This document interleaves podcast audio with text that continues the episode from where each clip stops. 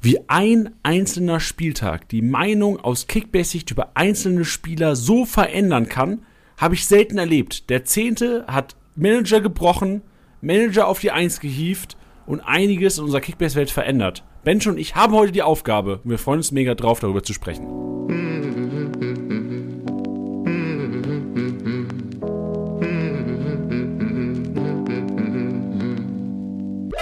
Spieltagssieger Besieger der Kickbase Podcast für die erste Fußball-Bundesliga. Mit deinen Hosts Bench und Janni. Powered by Tipico. Das Original. Es ist wieder Kickbase Podcast Zeit. Moin Leute und moin Bench. Geil, dass du auch wieder am Start bist. Du warst lange nicht da, ne? Du warst zwei Wochen nicht da. Eine Woche warst du nicht da. Eine Woche war es. Servus Janni. Ja, aber äh, ich habe gehofft, dass ich hier mit einem mit Knall vom Wochenende, mit ein paar Siegen von meinen Teams und so wieder reinstarte.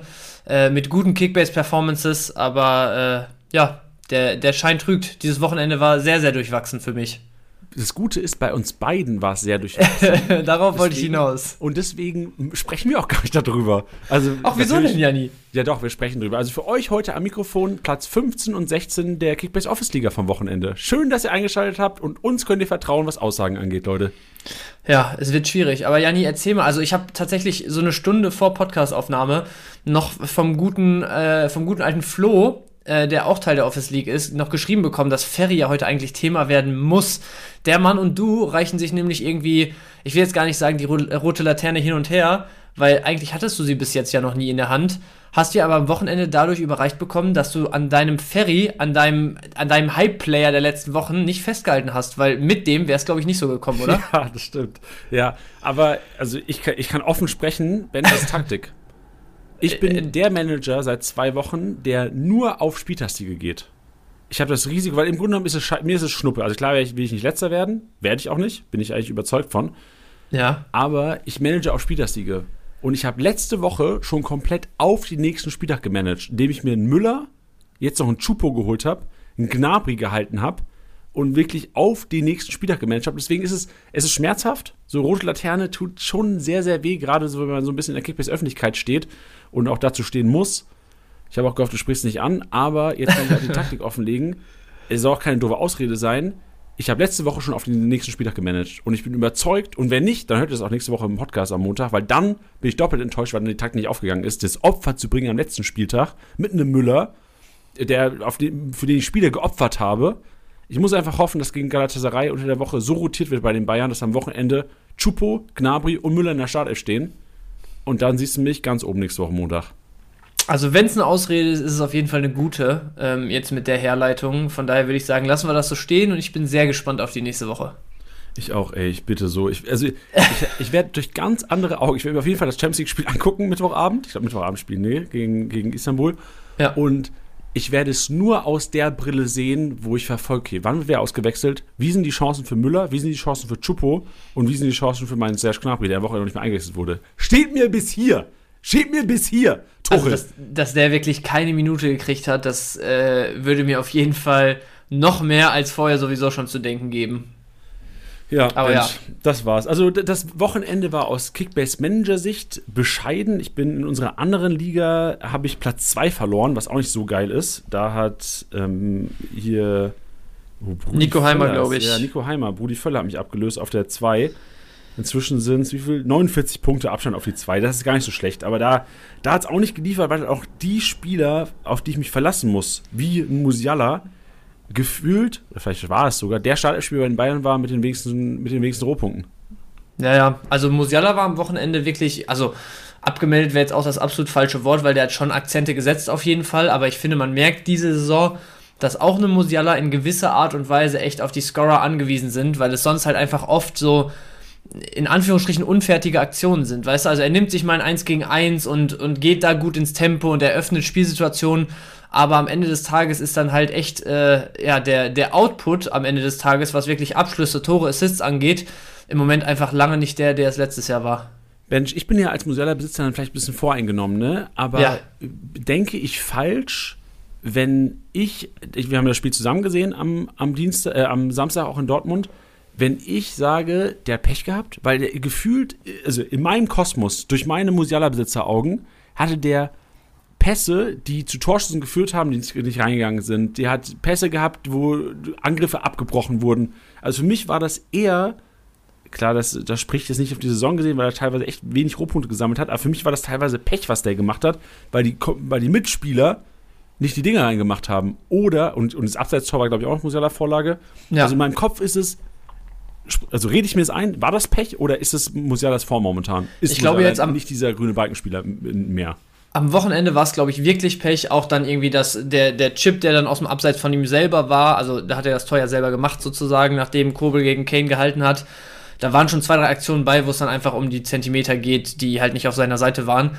Aber ich finde schon, und äh, so, das soll jetzt niemand falsch verstehen da draußen. Musiala ist ein überragender Spieler und das wird einer von den ganz, ganz, ganz, ganz Großen dieser Generation werden aber oder ist auch schon auf dem besten Weg dahin. Aber ich finde, man merkt mittlerweile, so die Bundesliga ist darauf eingestellt, was er für 1 gegen 1 Qualitäten hat. Er hat eigentlich immer, wenn er wirklich einen Offensiv-Zweikampf sucht, direkt einen zweiten, dritten Gegenspieler. Und im Moment verpasst er in manchen Situationen oder in relativ vielen Situationen im Vergleich zu letzter Saison so ein bisschen dann de den Zeitpunkt fürs Abspiel, dass er Leute wirklich ins 1 gegen 1 gegen den Torwart äh, sozusagen bringt, verpasst den Zeitpunkt des Abschlusses und so. Also ich habe ganz viele Szenen jetzt einfach so im Kopf, wo er ein gutes 1 gegen 1 nimmt, wo er, wo er gut Meter mit Ball macht, wo er gut auftritt mit dem ersten, zweiten Kontakt, aber dann halt irgendwie am Ende des Tages relativ oft halt den einen Gegenspieler und das eine 1 gegen 1 zu viel will im Moment. Und ich glaube, das ist was, was auf jeden Fall auch theoretisch von heute auf morgen wiederkommen kann, weil er hat schon gezeigt, dass die Entscheidungsfindung bei ihm auch da ist und dass sie einfach gut bis überragend sein kann.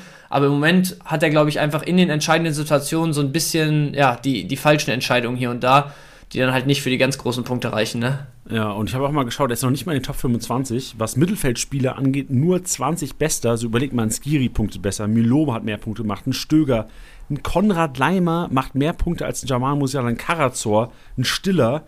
Also da sind Leute davor, die ich halt vor der Saison niemals da erwartet habe. Ich erinnere mich an viele. Und ich gehörte auch dazu, bin ich ganz ehrlich, die gedacht haben, so Musiala wird ein Top-3-Punkt am Ende der Saison. Ja, so. aber, aber dazu muss man auch sagen, drei Spiele gar nicht gespielt, zweimal Joker, ne? Also das ist dann noch ein bisschen, verzerrt vielleicht noch ein bisschen jetzt nach zehn Spieltagen. Ja, aber kann, selbst wenn wir auf Punkteschnitt gehen, hat Musiala, Ja, okay. warte, unter allen Mittelfeldspielern Ja, der dürfte in Ordnung sein. 139. Ja, aber auch nur den zwölf besten Punkteschnitt. Ja. Allen Mittelfeldspielern und auf alle Positionen gesehen ist Musiala, was Punkteschnitt angeht, auf okay, 22. Ist in Ordnung, aber halt auch nirgends da, wo wir ihn erwartet haben. So, Musi- Musiala außerhalb der Top 10 hätte wahrscheinlich, du hättest 1000 Kickbase-Manager befragen können, 999 davon hätten Musiala in den Top 10 gesehen. Ja, das stimmt wohl. Ja. Naja, musst du darauf hoffen, dass, dass es da die nächsten Wochen wieder ein, zweimal mehr knallt als bis jetzt. Ja, und das Problem ist halt, ich weiß nicht, wie es anderen Musialern besetzt geht, ich bin mir nicht mehr so sicher. So klar, gegen Heidenheim daheim wäre alles andere, und unter 200 wäre ich mega enttäuscht. Ja, aber ja. ich bin mir nicht mehr so sicher. Du kennst ja auch das Gefühl, so, du bist am Freitag, gehst in den Spieltag rein. Ich weiß nicht, ob du das auch machst. So, du, du überschlägst schon mal deine möglichen Punkte so ein bisschen. so, du guckst die Startelf an, so, okay, vielleicht 100 von dem, ah, der hat ein geiles Mismatch, oh, der muss gegen den und den spielen, vielleicht nicht so geil. Aber bei Musiala bin, rechne ich eigentlich immer mit 150 bis 200. Und ja, fühle ich. ja, aber inzwischen mache ich das nicht mehr. Inzwischen Ja. mache ich das nicht mehr und das, das gibt mir zu denken. So, ich, bin, ich weiß genau, wenn Ligen zurückgesetzt werden, bei uns, liebe Hörer, wir setzen alle unsere Ligen zurück, also in denen zumindest, wo Menschen nicht zusammenzocken über Winter. Du Ich gehst nicht nochmal auf. Musiala. Ich Ja. werd auf, nee, ich werde auf keinen Fall auf Musiala gehen. So gi- gibt mir kein gutes Gefühl mehr. Ja, das Ding ist halt bei so einem Musiala, das ist halt wirklich auch der Klassiker dafür, du gibst ihn jetzt ab und auf einmal dreht er die nächsten Wochen durch, ne? Weil so, also wir brauchen nicht drüber reden, sowohl von ihm persönlich als auch teamseitig und alles mögliche, die Voraussetzungen sind da, dass der dann zwei, drei Spiele in Folge auf einmal auf Sané, perf- äh, Sané-Level dieses Jahr, sagen wir mal, performt. So, das ist ja genau andersrum, dieses Beispiel Sané, wie oft man da letztes Jahr gesagt hatte, ey, keine Ahnung, ne, er scheint keinen Bock zu haben oder einfach nicht das Spielglück, so, vielleicht zwischendurch sogar das Gefühl gehabt, Trainer setzt nicht auf ihn, wie auch immer. So, äh, fünf Wochen später äh, zieht er auf einmal komplett das Tempo an, spielt wieder auf 100% und rasiert die ganze Liga. So, und dafür ist halt ein Musiala auf jeden Fall auch jemand, der das abrufen kann, wenn er gut in Form ist. Deswegen bei Musiala, also ich verstehe, dass du dir nicht mehr so sicher bist und ich verstehe auch nach einem Reset nicht nochmal drauf zu gehen sozusagen, aber wenn ich ihn jetzt hätte und vor der Wahl stünde, ihn irgendwie abzugeben für, keine Ahnung, ich sag mal jetzt, äh, was weiß ich, irgendwie, wenn, wenn dir jemand für den jetzt einen Reus und äh, noch irgendwen in so 20, 25 Millionen äh, Sphären. Ja, aber so eins gegen eins kannst du ja wenig, also ist ja wenig realistisch, was die Leute für einen Musiala anbieten. Es wird dir jetzt keiner sagen, ja, ich, ich gebe dir einen Kimmich für einen Musiala im Moment, so, weißt du? so, Okay, das aber würde wenn ich. du, ich, ich liebe immer Spielduelle. Wir haben heute, wir Ja. haben nachher auch noch ein paar Spielduelle. Wenn du einen Palacios bekommen würdest für einen Musiala, würdest du es auch nicht machen, oder? Nein, also Würdest du einen Chaka wenn du mir für einen Musiala? Ich glaube auch nicht. Also dafür ist die Upside bei Musiala und bei Bayern einfach zu krass, dass du bei einem Palacios und bei einem Chaka, also Palacios nochmal mit Elfern, okay, aber bei einem Chaka, da werden halt auch nicht viele direkte Scorer irgendwie bei rumkommen, glaube ich. Also der, der spielt halt einen 130er, 140er Schnitt, den spielt ein Musiala aber im Moment auch und der liefert halt nicht die Scorer, die er liefern kann, weißt du? So, wenn der halt da ein Spiel mit einem 300er hat und danach die Spiele mal wieder 70, 80 Punkte mal 130, 40 hat, dann hat der allein durch diesen einen 300er einen Chaka schon auf 10 Spieltage outperformt, weißt du? Finde ich solid. Ben, ich will weitermachen. Ich finde das Spiel geil. Ich sende jetzt Namen und du sagst mir, ob du lieber hättest als Musiala. Also ja, lieber oder nein, nicht lieber als Musiala. Mhm. Jonas Hofmann, Lieber. Wirtz, Lieber. Koman, Nicht lieber. Brandt, Nicht lieber, glaube ich. Boniface, Nicht lieber. Openda, Nicht lieber. Grifo, Auch nicht lieber. Grimaldo. Boah, das ist unfair. Ah, das, ist unfair. Das ist Bench äh, Achillessehne. Das, Achillesferse. der Grimaldo lieber. Grim- Grimaldo lieber als Musiala. Nein, er hat's gesagt einfach, er hat's gesagt. Nee, aber ist ja auch legitim. Also wenn man Leverkusen momentan sieht, wir reden nachher auch nochmal drüber, ist das gar nicht so abwegig. Ich habe, glaube ich, bis jetzt auch nur Leverkusener over Musiala gecallt, wenn ich so drüber nachdenke. Nee, du hattest auch Brandt, hast du auch über Musiala. Nee, Brand hatte ich drunter. Nee, aber- das stimmt. Stimmt, Du hast Hofmann, Wirtz, Koman hast du nicht drüber. Also hättest du lieber einen Koman als einen Hofmann? Äh, lieber einen Hofmann als einen Koman.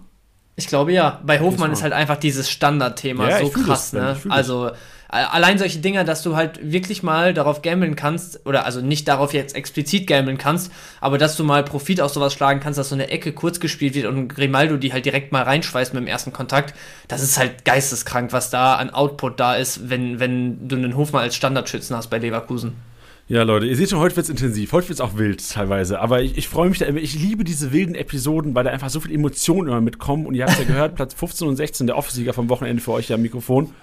Es sind Emotionen Ja. dabei heute. Wir können diese Emotionen nicht ausschalten, weil wir halt auch, also im Grunde wahrscheinlich wie, ich würde behaupten, alle, die diesen Podcast hören, so ein, also es einfach auch, also wir können, also ihr könnt bestimmt auch die Emotionen nicht einschalten. So, man ist einfach, wenn man ein scheiß Wochenende hatte, Kickbase-technisch, kannst du mir nicht erzählen, dass du Montag genauso aufwachst wie mit dem Spieltagssieg. Nee, Kann ein bisschen, ein bisschen erzählen. aufgekratzt, so montags morgens. Also, wenn, wenn dann äh, auf einmal das, das Handy-Ladegerät nicht mehr funktioniert, Janni, ne, dann, dann reagiert man schon ein bisschen allergischer als sonst auf so einen Montag.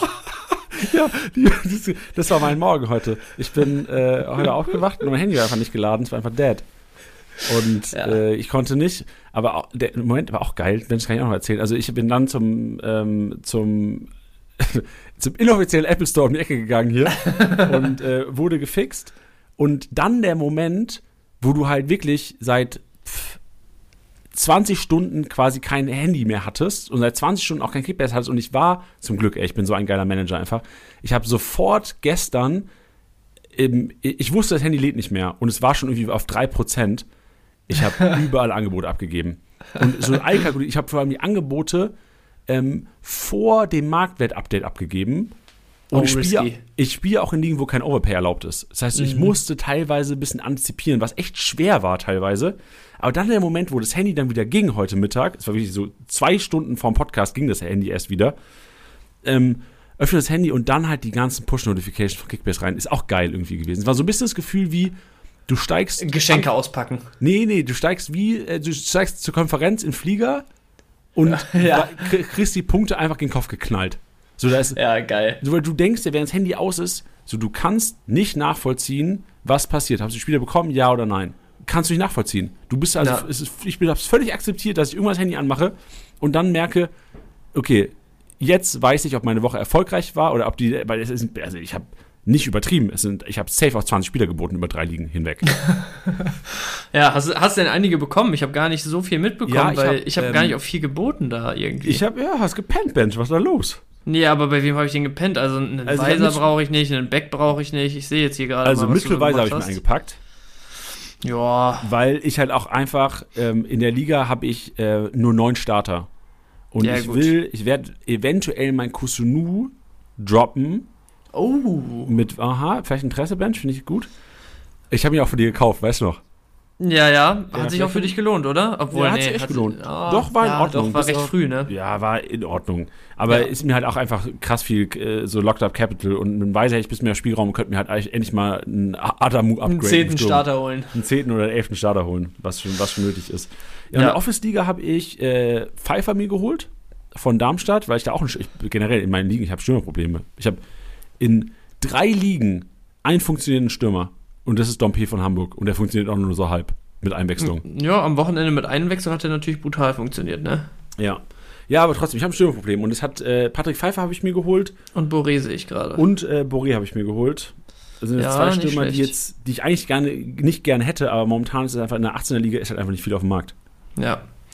Naja, schauen wir mal, was, was da aus deinen Transfers wird für nächste Woche. Ich bin nicht so überzeugt davon. Das ist lieb, Bench. Ja, ich bin auch nicht davon überzeugt, aber ich brauche halt einfach, also ist mir auch scheißegal, ob ich überzeugt bin oder nicht. Ich brauche halt einfach elf Spieler, die Ein bisschen spielen. Substanz. Und Ja. ich brauche halt einen Müller, einen Gnabry und einen Chupo in der Startelf. Und dann ist mir scheißegal, ob Boré halt nur 60 Punkte macht oder halt seinen 200er-Balken auspackt. Da ist halt die Frage, ob Spielersieg mit 1400 oder 1200. So sieht's aus. Dicke sagen, Eier am Montag, Leute. Dicke Eier trotz roter Laterne in der Office-Liga. Bewegter Montag auf jeden Fall. Und äh, ich würde sagen, von einem bewegten Montag nochmal zurück, Retro Retrospektive in den bewegten Spieltag. Janni, wir waren nämlich in Dortmund. Wollen wir darüber kurz reden? Es war so geil. Es Es, war so geil. echt geil. Es war, und mir war scheißegal, ob Dortmund oder äh, Bayern gewinnt. So, Hauptsache, ich wollte meine Kickbase-Spieler vorne sehen. Aber, was übrigens auch nicht geklappt hat, Brandt war, äh, war, war, mein bester Mann nicht an dem Spieltag. Nee, Musiala war, war mein bester Mann, punktetechnisch. Aber mit Brandt, Musiala, einem Gnabry bin ich nicht weit gekommen am Wochenende. Und einem Müller Ja. auch nicht. Aber es war ein geiles Erlebnis, Bench, oder? Hat richtig Bock gemacht in Dortmund. Ja, safe, auf jeden Fall. Also, ich meine, ich kann ja nochmal so ein bisschen aus, aus Fanbrille auch sprechen, ne? Da einfach mal so ein bisschen dann in Katakomben, im Innenraum und so unterwegs zu sein. Man muss natürlich sagen, also für alle, die es nicht mitbekommen hatten, ähm, wir waren über den TikTok-Kanal von Sky Sport Deutschland sozusagen live haben dann halt außerhalb des Stadions sozusagen ähm, während des Spiels ähm, da den, den, den Livestream gemacht. Dementsprechend konnten wir halt wirklich kurz vor, kurz nach dem Spiel und während des Spiels nicht im Stadion sein ähm, und hatten dann im Prinzip, ich weiß nicht, wie lange war es vorher, Stunde anderthalb vorher waren wir dann halt einmal drin, so im Prinzip gerade so in den Momenten, wo dann die Mannschaftsbusse kamen und es langsam so ein bisschen voller im Stadion wurde. Und dann waren wir auch hinterher nochmal im Innenraum, wo es dann aber auch schon wieder relativ leer war trotzdem, wenn du dann da einfach so durch den Spielertunnel gehst und da irgendwie äh, im Prinzip auf der, auf der Bank hockst und vor dir führt Harry Kane gerade das Interview nach dem Spiel äh, in vier Metern Entfernung, da, da ist man schon mal kurz wieder irgendwie fünf Jahre alt und einfach nur Fan, ne?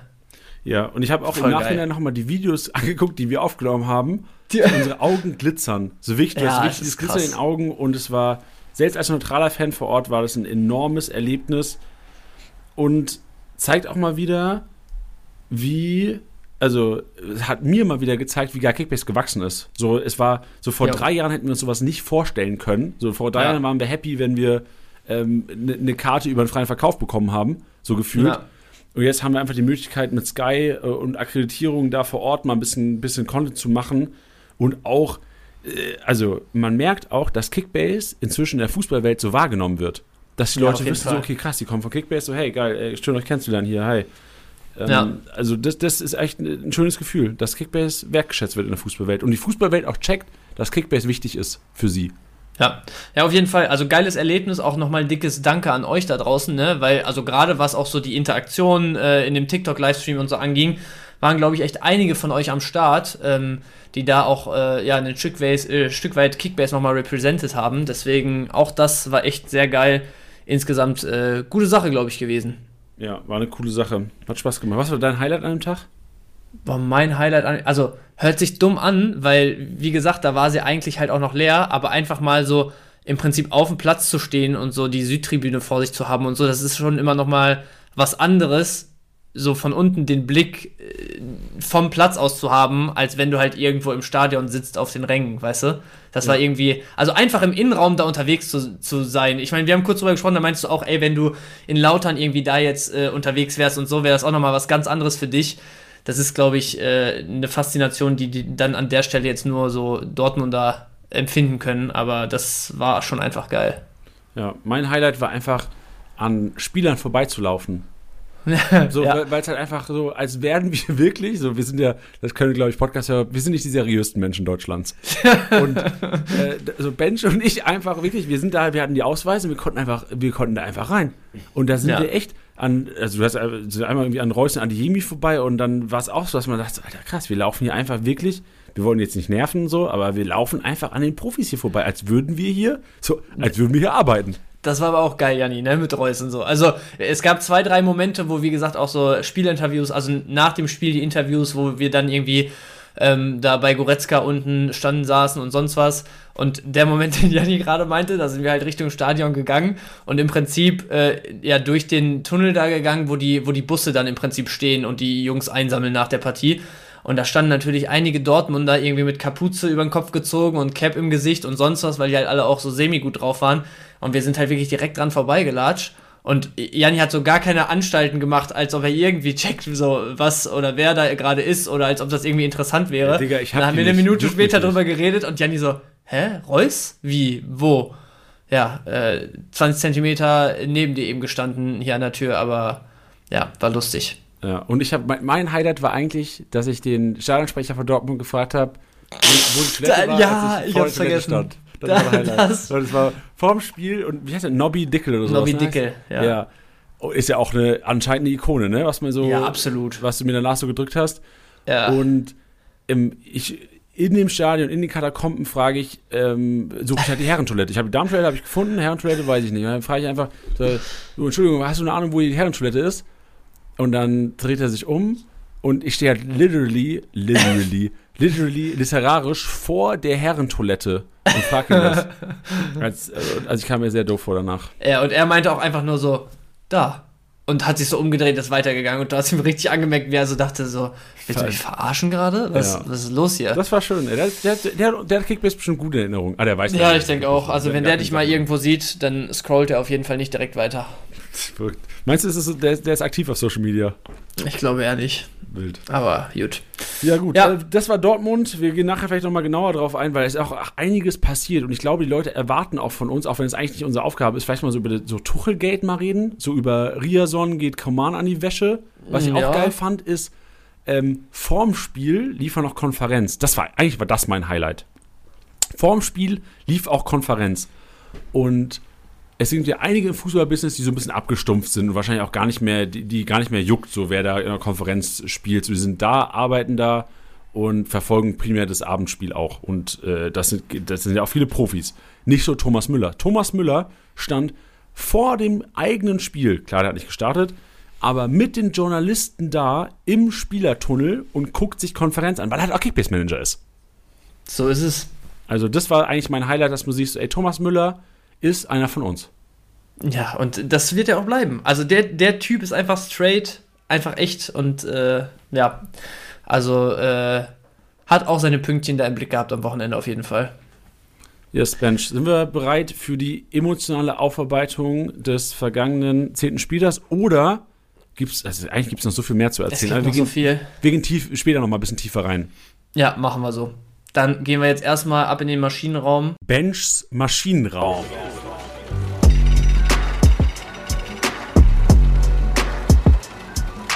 und öffnen da direkt damit, wo wir gerade ja aufgehört haben, und zwar bei den Bayern gegen Dortmund. Und ich glaube, es ist eigentlich jedem schon klar, wer hier der erste, erste Spieler sein muss. Ähm, Im Prinzip jemand gewesen, über den die Woche schon viel gesprochen wurde, die ganze Zeit fraglich gewesen. Auch nach dem Spiel wurde noch, noch mal drüber gesprochen, dass es schon ein hohes Risiko war, Upamecano reinzuschmeißen. Tuchel hat auch noch mal gesagt, 60 Minuten waren echt das Äußerste. Eigentlich war eine Halbzeit abgesprochen. Nach, ich glaube, wie viel waren es dann am Ende? ja, keine 10 Minuten, äh, Upamecano da, das 1-0 weggenickt. Auch noch eine ganz witzige Side-Story da gehabt mit dem, mit dem Pläuschchen mit Schlotterbeck, der dann natürlich in der Folge gar nicht, aus, äh, gar nicht gut aussieht und äh, ja, der auch noch ein bisschen schlechter dadurch aussieht, dass da ein bisschen getratscht wurde. Aber Upamecano auf jeden Fall, ja, absolute Stütze wieder gewesen in der ersten Halbzeit oder in den ersten 60 Minuten. Dosenöffner zum 1-0 geliefert, über 200 Punkte in der Stunde gesammelt. Also einfach durchweg solide. Und ich finde, bei dem muss man auch noch ein bisschen so den, den Blick weiter in die Vergangenheit schweifen lassen, weil dafür, dass er letztes Jahr wirklich so krass angeprangert wurde teilweise und der eigentlich dann zu Saisonbeginn so außen vor schien mit diesem Kim-Transfer und so weiter und so fort, sich dann so krass wirklich reingearbeitet hat und trotz der Verletzungspause jetzt, natürlich kommt ihm jetzt auch die enge Personaldecke entgegen, aber jetzt dann direkt wieder mit so einer Performance in dem Topspiel auftrumpft und da ja im Prinzip zum, ich will jetzt nicht sagen Mann des Spiels, weil ne, Harry Kane äh, stand halt auch noch auf der Platte, aber zu so einem wichtigen Faktor avanciert, das war schon brutal beeindruckend, fand ich. Ja, man merkt einfach auch, wie glücklich der ist, dass Haaland nicht mehr bei Dortmund spielt.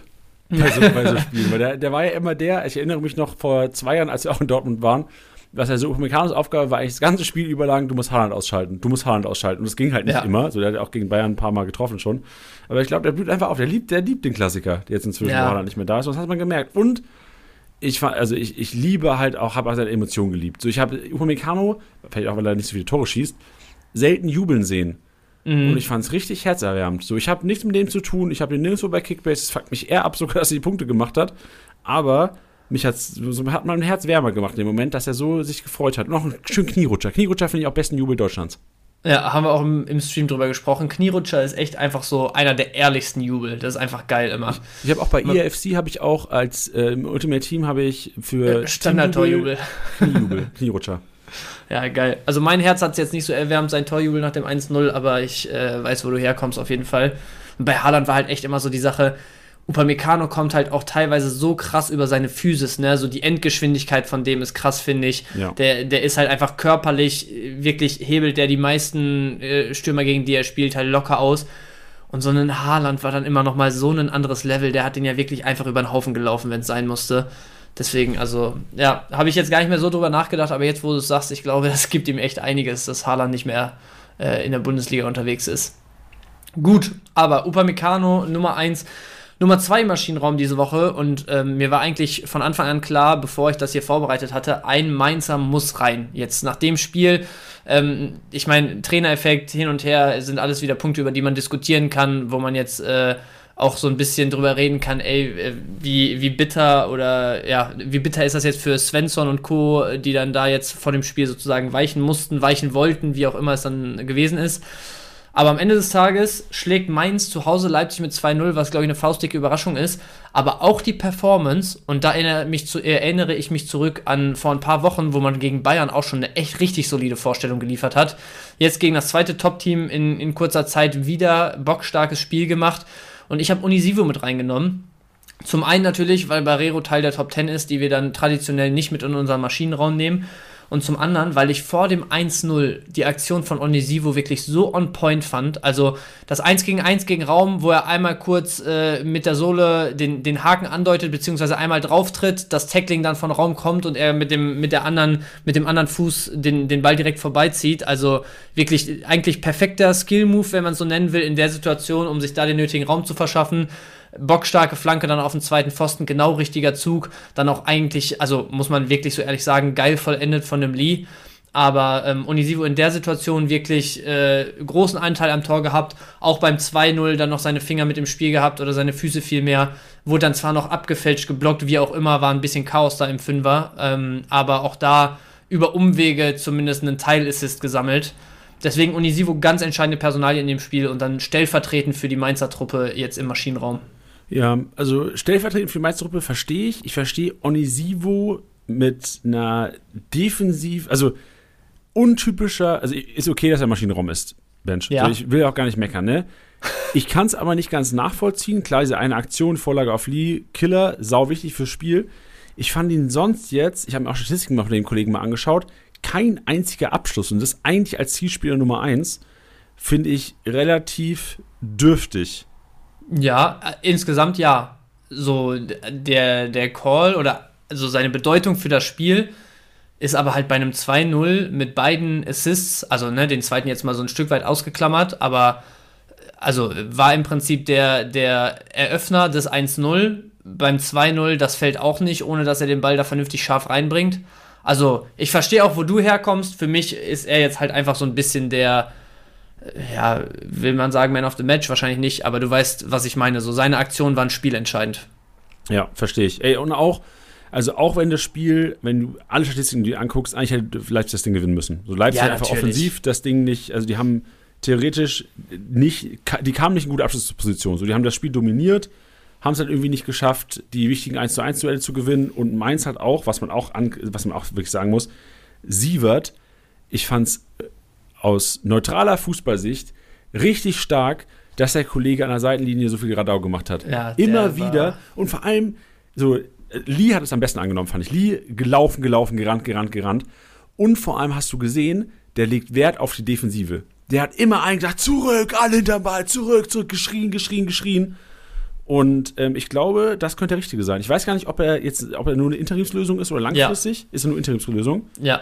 Ich fand den Ansatz geil. Ich weiß nicht, ob er einen Fußballlehrerschein hat, aber ich finde, durch dieses 2-0 sollte er auf jeden Fall eine Chance bekommen, eventuell auch länger als nur nächsten Spieltag noch auf der Bank zu sitzen. Weil, was ist, wenn die in Darmstadt gewinnen nächsten Spieltag? Wenn die in Darmstadt eine gute Partie jo. zeigen. Ich finde, genau der richtige Ansatz für Mainz muss sein, die Defensive muss stabil bleiben. Der Fokus muss sein, ey, wir, wir haben nicht die fußballische Qualität, jeder an die Wand zu spielen, aber wie viele Mannschaften, siehe Union, Mannschaften schaffen es in der Bundesliga zu bleiben, wenn du die Fokus, wenn du den Fokus auf die Defensive legst und sagen, okay, Umschaltspiel, die haben Lee, die haben Onisivo, die haben Fast Motherfuckers drin, einen kopfballstarken Ajorg, wenn er in Form ist. Also ein Barcock, der 1 gegen 1 Duelle gewinnen kann, ein Richter, der jetzt auch keine schlechte Partie gemacht hat am Wochenende. Also, ich finde den Ansatz, den Sievert fährt, richtig und nur mit, okay, ich kenne den neuen Trainer, ich weiß, wer der neue Trainer wird, ne? Aber mit ja. ihm, finde ich, hätten sie eine Chance, dieses Jahr Klassenerhalt zu schaffen. Ja, ich, ich denke sowieso, so von der Substanz im Kader, klar ist das kein Top-Level, aber die Chance, die Klasse zu halten, bei im Moment, glaube ich, nur noch einem Punkt Rückstand aufs rettende Ufer, in Anführungsstrichen, so früh in der Saison. Also da ist so, so viel noch offen, aber ähm, ja, am Wochenende ist der Matchplan, so wie du es gesagt hast, aus einer geordneten, stabilen Defensive heraus. Ähm, ich glaube auch jetzt in den Highlights, die ich heute nochmal gesehen habe, waren wenig Aktionen dabei, wo du wirklich sagst, das sind eigentlich richtig, richtig klare Torchancen für die Leipziger. Ich habe einen gefährlichen Ball von Simmons aus der zweiten Reihe jetzt im Kopf, zwei, drei so Halbchancen, aber dass du wirklich wie die Spiele davor irgendwie einen Openda drei, vier Mal eins gegen eins gegen Torwart gesehen hast oder so, das haben die echt vermieden bekommen und äh, ja, Matchplan komplett aufgegangen. Mal gucken, wie es nächste Woche dann in Darmstadt aussieht. Ja, bin gespannt. Bin auch gespannt, darüber reden wir nachher noch. Ähm, Leipzigs Reaktion weil da ja auch ja. erstmals überraschende Spieler vielleicht auch der Startelf standen, so wie Lukas, Lukas Klostermann. Äh, wir haben auch Gründe recherchiert, also das wir nachher auch noch geben, aber äh, Leipziger Thema. Also alle Leipziger Spieler haben sich ein bisschen Gedanken machen, dranbleiben, Leute. So machen wir es. Und dann gehen wir noch zu der dritten Maschine heute in unserem Maschinenraum. Ähm, und da bin ich mal ein bisschen abseits vom Platz unterwegs gewesen und wollte hier auf jeden Fall mal ähm, ja, die Union-Fans mit reinnehmen, weil da also ich meine, ich, ich höre so ein, zwei andere Podcasts auch, die sich äh, hier und da mit der Bundesliga beschäftigen und da ist das natürlich auch irgendwie jetzt oft Thema die letzten Wochen gewesen mit so Svensson, mit Fischer und so weiter, also mit Trainern, die eigentlich wirklich vor der Saison auch komplett fest im Sattel saßen, wie sich da jetzt innerhalb von Wochen echt äh, das, die Segel komplett gedreht haben. Und bei einem Urs Fischer, ich meine, es war jetzt die zwölfte Niederlage in Folge, wenn ich es richtig im Kopf habe. Sprich, vor der Partie waren es dann elf am Stück mit Liga und internationalem Geschäft.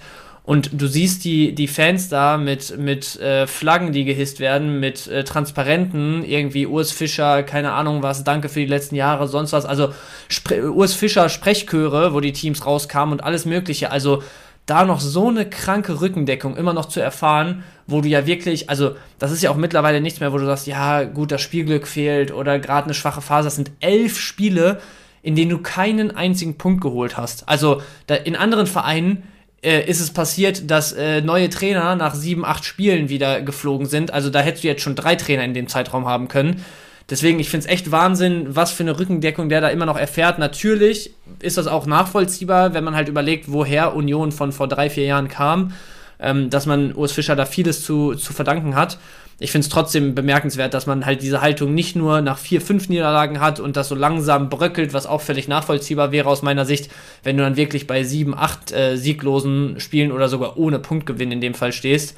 Jetzt sind es zwölf. Ich bin gespannt, wie es weitergeht, weil irgendwann, und das klang ja auch die letzten Wochen so ein bisschen durch, vor dem Spiel gab es zwar wieder absolute Jobgarantie für Runert und für Fischer, aber die letzten Wochen war ja auch schon die Rede davon, dass ein Urs Fischer weiß, dass äh, am Ende der Fußball auch über die Ergebnisse ähm, ja, läuft sozusagen, dass du da irgendwann liefern musst und dass auch niemand größer ist als der Verein. Ich glaube, so hat er es mehr oder weniger formuliert.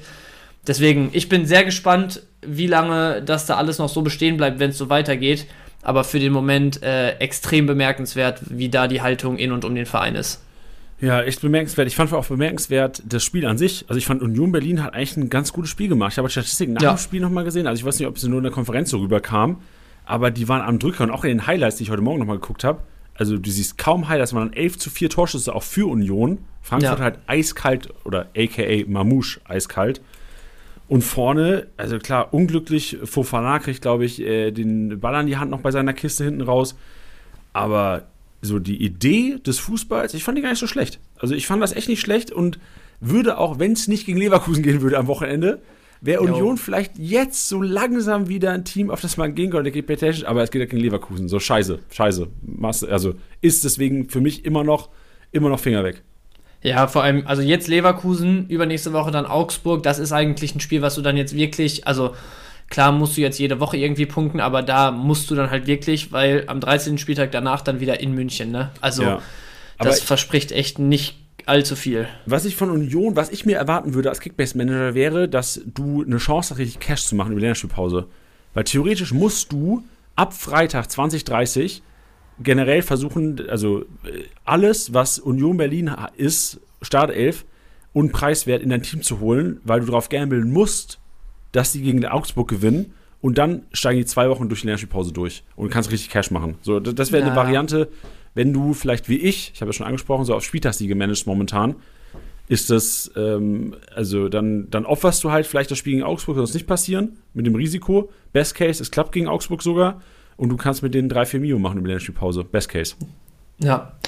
Guter Ansatz auf jeden Fall, gerade wenn du jetzt nochmal was reinholen musst. Aber ehrlicherweise, also ich meine, jetzt sind wir dann am, also vor dem zwölften Spieltag dann sozusagen, gerade wenn du auch mit Winter Reset spielst, also so zumindest mein Ansatz, den ich dann jetzt mal so teilen würde. Teil mal, bin so, ich gespannt. So langsam, so langsam finde ich es halt schwierig, wirklich noch auf so Marktwertsteigerungen und so zu gehen. Ne? Also, wenn, du- wenn du das halt jetzt noch zwei, drei Spieltage machst, dann hast du halt am Ende auch nichts mehr davon, wenn du dann im Prinzip deine Jungs hast oder dein Budget, dein Wunschbudget irgendwie erreichst, wenn dann halt noch drei Spieltage zu gehen sind. Deswegen im Zweifel würde ich mittlerweile sagen, sollte man vielleicht auch mal ähm, sozusagen den, die ein oder andere Marktwertsteigerung äh, ja, passieren lassen, also ne, an, an dir vorbei passieren lassen, in Anführungsstrichen, ähm, um dafür vielleicht wirklich den ein oder anderen soliden Punkt mehr mitzunehmen, weil ähm, ich denke, wie gesagt, mit Winter Reset sollte man jetzt langsam die Elf stehen haben oder die Spieler mitnehmen, wo man wirklich noch mit Punkten jetzt rechnet die nächsten Wochen. Ey, klar, wenn, je nachdem, welche Strategie du fährst. Also, wie gesagt, wenn, wenn, wenn du einer bist, der auch Spieltagssiege managt, weil er einfach im Saison-Ranking in der Tabelle nichts mehr zu holen hat in den ersten drei,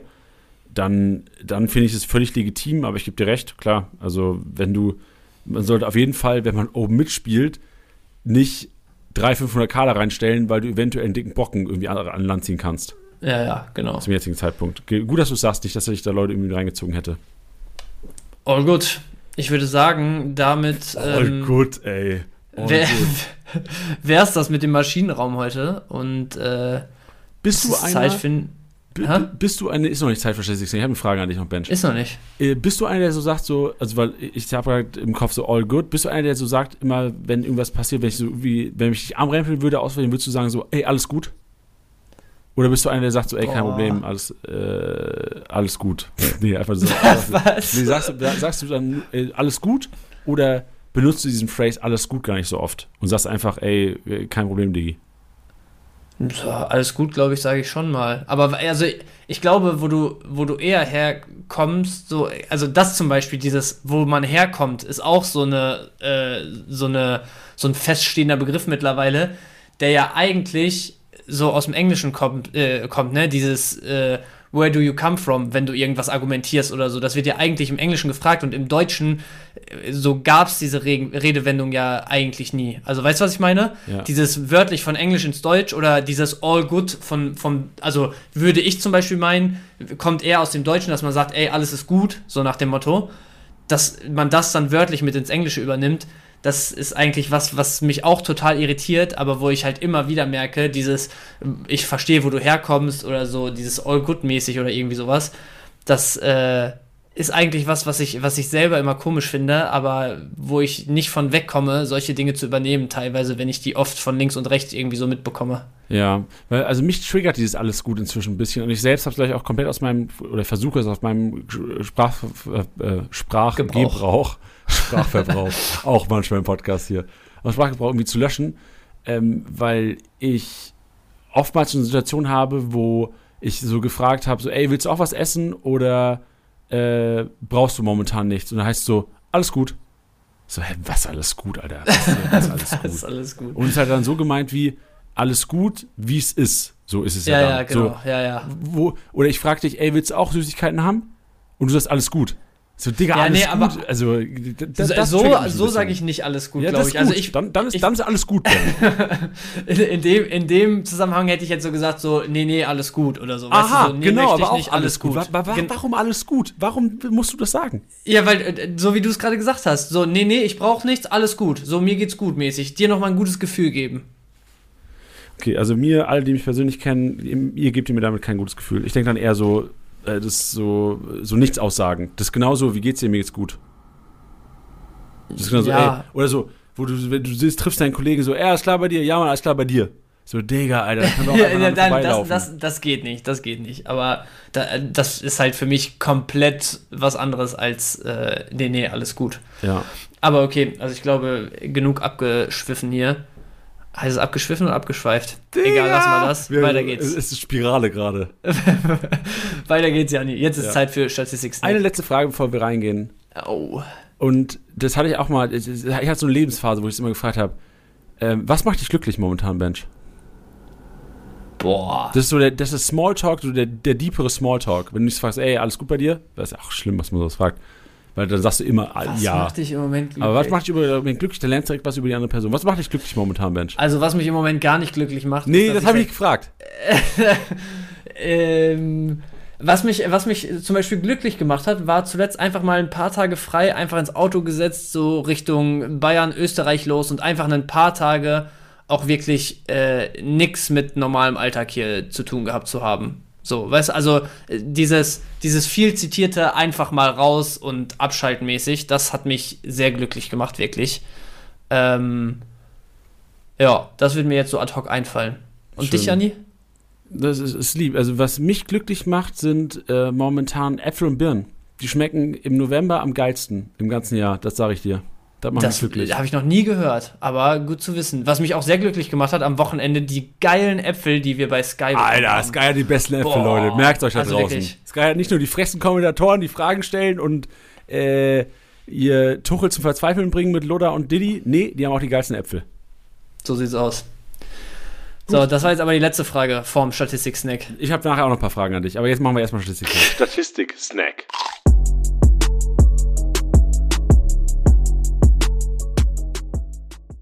Boah, eigentlich hätte ich überleiten müssen mit Äpfel und Birnen, aber egal. Wir sind im Abwehrboss angekommen im Statistik-Snack des 10. Spieltags und da ist er wieder. Ohne dich geht jeder Angriff rein. Nee, eben nicht mehr. Am Wochenende fast schon. Zwei, zwei Dinger für die Heidenheimer. Aber eigentlich ist es, dass äh, Danaxe Sagadu seinen Kollegen Nübel so ein bisschen in Ruhe lässt. Das ist das Lied. Ihr kennt es Ja. inzwischen alle. Oder letzte, ich habe es auch zu oft gesungen. Ich kann es auch nicht mehr singen. Jetzt Sagadu, 21 Aktionen, 112 Punkte, macht über 140 Punkte bei einem 0-2. Ist er der Geilste? Frage ich dich, Bench. Ist er der Geilste? Ja, safe schon immer gewesen, also nach Grimaldo seit dieser Saison, aber äh, dann Axel Sagadou, Kickbase-Maschine, absolut. Wäre das einer, wenn du, dir ein, wenn du dir ein Trikot von Stuttgart holen würdest, wäre es inzwischen Boah. eher Sagadu als Girassi oder immer noch Girassi? Boah, bei Stuttgart gibt es echt einige Kandidaten. Also jetzt ohne Flachs, ich glaube, von wem ich mir am liebsten ein Stuttgart-Trikot immer holen würde, wäre Angelo Stiller, weil ich den einfach als Spieler so krank feier. Aber so vom Kultfaktor her wäre schon Sagadou, ja. Boah, Angelo steht da, der Mini-Kimmich. Ja, das ist nicht der Mini-Kimmich. Ich will da keine, ich will dann. Doch, Digga, der Punkt, hören. das, ist Mini-Kimmich. Für mich ist es Mini-Kimmich. Nein, nein, nein, nein, nein, nein. Warum nicht? Kimmich, Kimmich ist ein Verwalter, ist jemand, der, also jetzt, jetzt rede ich Kimmich so total klein dadurch, aber ein Kimmich, der, der macht auch einfach viel ohne Gegnerdruck und so. Der hat, der hat die Zeit für diese Pässe, die er spielt, die natürlich trotzdem überragend sind. Und wir brauchen gar nicht drüber reden, wie wichtig der ist und was für ein kranker Zocker der ist.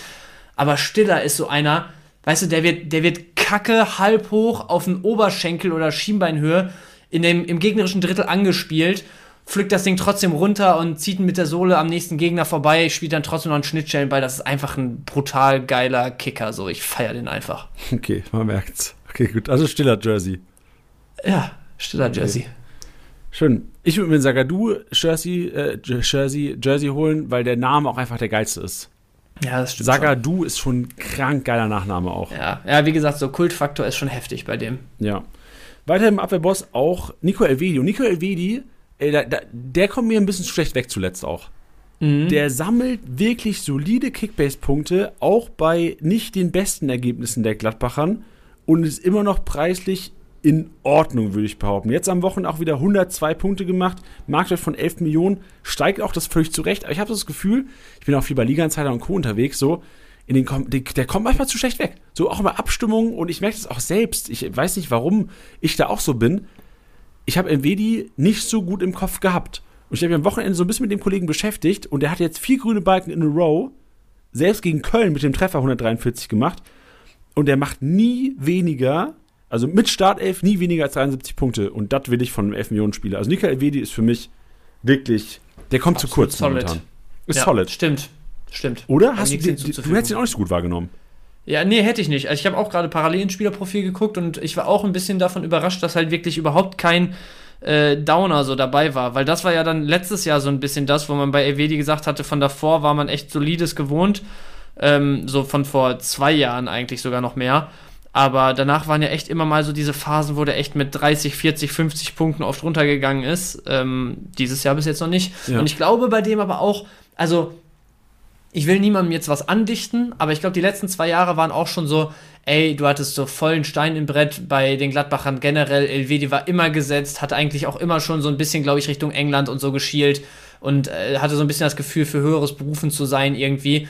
Und jetzt hatte er natürlich eine schwere Phase, so Anfang des Jahres, musste sich wieder in diese Mannschaft reinarbeiten, hat jetzt erstmal verlängert. Ja, man hört schon wieder Gerüchte, dass irgendwie da einfach nochmal so ein bisschen an der Ablöse gedreht werden sollte, wenn er dann jetzt doch gehen könnte im Winter und so weiter und so fort. Aber für den Moment ist er jetzt einfach erstmal wieder in der Position gewesen, sich wirklich bei den Fans, im Verein, beim Staff und dem Trainerteam zu beweisen und da wirklich wieder als Stütze zu etablieren, so, weißt du? Und ich glaube, das hat schon auch Impact auf Leistung.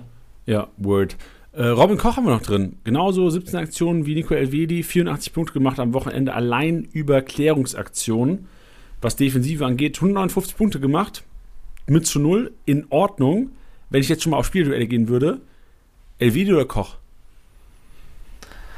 Also wenn ich mir jetzt nur die Profile angucke, muss ich eigentlich sagen, sollte es Elvedi sein. Wenn da halt die Teamleistung dann noch stimmt, müsste er eigentlich deutlich über Koch rangieren. Du bist ein geiler Typ, sehe ich ganz genauso. Und vor allem Koch auch äh, 4 Millionen Mehrwert oder 5 Millionen Mehrwert mit 16. Also ja. wirklich, Elvedi, eine richtig heftige Kaufempfehlung. Dribbelkönig, da ist Quateng mit Führig auf der 1. Beide vier Aktionen und Quateng, also generell können wir über Freitagabende nochmal sprechen. Bochum gewinnt ein Spiel, was aus Kickbase-Sicht so ein bisschen die Hoffnung vieler war. Wahrscheinlich haben in der Championship viele drei günstige oder zwei, drei günstige Bochum oder zwei, drei günstige Darmstädter aufge, aufgestellt. Alle, die Asano haben. Leute, es ist, glaube ich, geiler an diesem Wochenende Asano-Besitzer zu sein als Kane-Besitzer. Weil Asano-Doppelpack mit 262 Punkten, Auswärtssieg Bochum in Darmstadt, das ist ein ist Erlebnis, krank. das nimmst du einmal mit in deiner Kickbase-Karriere gefühlt. Ja, wirklich. Also, Asano ja bis jetzt auch dieses Jahr in zwei Spielen getroffen und in beiden Spielen war es Doppelpack. Also, ja, wenn der Mann da ist, dann richtig. Ja, und Quateng im Dribbelkönig ist nur eingewechselt worden. Also stand auch nicht mehr in der Startelf, ist zur 60. und 58. gekommen, hat dann ein bisschen mehr als 30 Minuten bekommen, hat vier Leute ausgedribbelt, genauso viel wie Chris Führig. Ist jetzt nichts Neues. Stabil. aber vier ist halt auch kein Wert, der irgendwie erstaunt. Ja, aber vier in 30 Minuten. Das ist ein Wert, ja, das ist stark. Das ist, aber trotzdem, ich glaube, Quateng wird trotzdem kein Startelf-Spieler kurzfristig bei den Bochumern. Nee. Trotzdem ein ganz geiler Joker aus Kickbase jetzt nicht das Relevanteste, was mich aber, was mir auch auffällt, ist, dass kein Leverkusener mehr als drei hat, kein Bayern-Spieler mehr als drei. Erfolgreiche Dribblings, weil normalerweise haben wir immer mal Leroy Sané drin, wir haben Flo Wirtz drin, so mit acht, neun erfolgreichen Dribblings waren diesem Wochenende nicht. Ja, aber also hätte ich jetzt auch keinen Input für dich, woran das großartig gelegen hat. Also klar, natürlich irgendwie Topspiel Bayern, Dortmund, dann vielleicht auch ein bisschen mehr, ja, äh, also nicht so krass Zweikampf betont, Dortmund jetzt nicht so der Ansatz von vielen anderen, die Bayern in 1 gegen 1 Duelle zu verwickeln, um da so ein bisschen die spielerische oder die, die spieltaktische Überlegenheit von Bayern so äh, auszumerzen. Aber so, das wäre jetzt auch ein Grund, der jetzt aber nicht vollumfänglich irgendwie dazu führen müsste, dass da keine Dribblings zustande kommen, ne? Ja, da hast du recht. Dann gehen wir zu Torungrich. Da sind die Machen Spieler so. drin, die entweder einen Schuss aufs Tor, neben das Tor, knapp am Tor vorbei, ähm, oder auch geblockte Torschüsse äh, gesammelt haben am Wochenende. Da ist Tim Skarke auf der 1. Sechs Abschlüsse, 57 Punkte so geholt auch einer, der, ich glaube, 10 Millionen wert ist inzwischen. Ja, also, und muss man auch sagen, äh, ja, zu Recht ist jetzt äh, vielleicht ein, ein Begriff, der, der noch ein bisschen zu hoch greift, aber wenn bei Darmstadt offensiv was geht, dann ist der Mann schon echt oft und, und recht zuverlässig beteiligt. Ne? Und was ich am Wochenende, also muss ich nochmal ganz kurz sagen, was mir auch wieder aufgefallen ist, wir hatten vor ein paar Wochen hier schon dieses Gespräch mal, wo wir darüber geredet haben, dass wenn Skarke trifft, das echt immer absolute Bretter sind. Jetzt am Wochenende, ich habe nur einen Torschuss von ihm gesehen, das waren wieder 25 Meter Innenpfosten irgendwie und auf der anderen Seite raus. Da dachte ich mir auch, Junge, wenn der jetzt schon wieder gepasst hätte, ne? was, was hat der Mann für eine Vision, dass er wirklich ja. jedes Mal den Blick für die Momente hat, in denen er einfach mal draufhalten muss und die Dinger zappeln. Ja, vielleicht. Ich glaube, er hat so eine Großchance gehabt, die er noch vergeben hat, Anfang zweiter Halbzeit. Also theoretisch hätte es auch mal richtig gut gehen können für alle Skarke-Besitzer. Ja, okay. Aber ich gebe dir recht, Skarke so aus Kickbase-Sicht, gerade wenn ich das höre, Bench, und das ist ja, glaube ich, die Wahrnehmung vieler Kickbase-Manager, die Darmstadt und vor allem Tim Skarke verfolgen in den letzten Wochen, ist, so der macht Tore aus nichts. Das ist so ein bisschen Dingshi. Skarke ja. ist Dingshi von Darmstadt.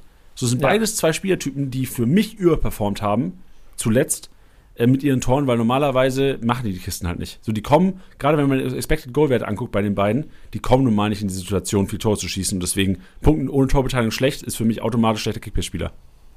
Das stimmt. Ähm, Skarke jetzt aber am Ende des Tages bei Niederlage 74 auch echt einigermaßen solide gewesen. Ne? Also sind, glaube ich, beide Spieler, wo man sagt, wenn man Darmstadt und Heidenheim was zutraut, dann kann man die schon mal gut mitnehmen. Aber jetzt, gerade was du gerade gesagt hast, die kommen nicht in so krass viele Abschlusssituationen eigentlich rein. Wenn die dann jetzt irgendwie gegen Leverkusen, Bayern, Dortmund, Leipzig, was auch immer spielen, äh, von so einem Dingchi, gut, passt jetzt natürlich nur schwer nach den zwei Buden, die er, glaube ich, gegen Dortmund ge gemacht hat. Ein oder zwei waren es ähm, oder auch Skarke gegen, gegen große Gegner, wo du echt nicht viel Land siehst, wahrscheinlich aus Heidenheimer Sicht, da würde ich absolut die Finger lassen von denen. Ja, und vor allem hat Darmstadt auch wenig Spiele, die hatten jetzt fast 60% Ballbesitz gegen Bochum, trotz jo. roter Karte sogar Holland hinten raus noch. Hat ja. Darmstadt generell in der Saison wenig Spiele, wo so viele Kickbase-relevante Aktionen gegen die Hälfte stattfinden, wie jetzt gegen Bochum. Das stimmt, ja, absolut. Kane und Kleindienst sind auch noch in der Kategorie vertreten, was nicht angeht. Beide mit fünf Abschlüssen am Spieltag, beide auch erfolgreich gewesen. Klein, ist es irgendwie in Mode gekommen, dass man auf einmal Tore aus der Mittellinie erzielt? So gefühlt Ey, noch nicht so also viel. Dieses Wochenende Jahr, war krass, ne? Ja. Also äh, Kane, Kleindienst und ich muss sagen, von der Schusstechnik her fand ich am krassesten das Ding von Stach. Ah, ich hab gesehen? dass du sagst. Ja, Mann, heftig. Ey, wow. Also, ich meine, in dem Moment wirklich so auf dem Schirm zu haben, weil, weil in dem Moment, wo der Ball reinfällt, hat er wirklich noch, keine Ahnung, vier Meter Luft vorm Torwart. Also der darf nicht mit weniger Tempo geschossen sein, der Ball.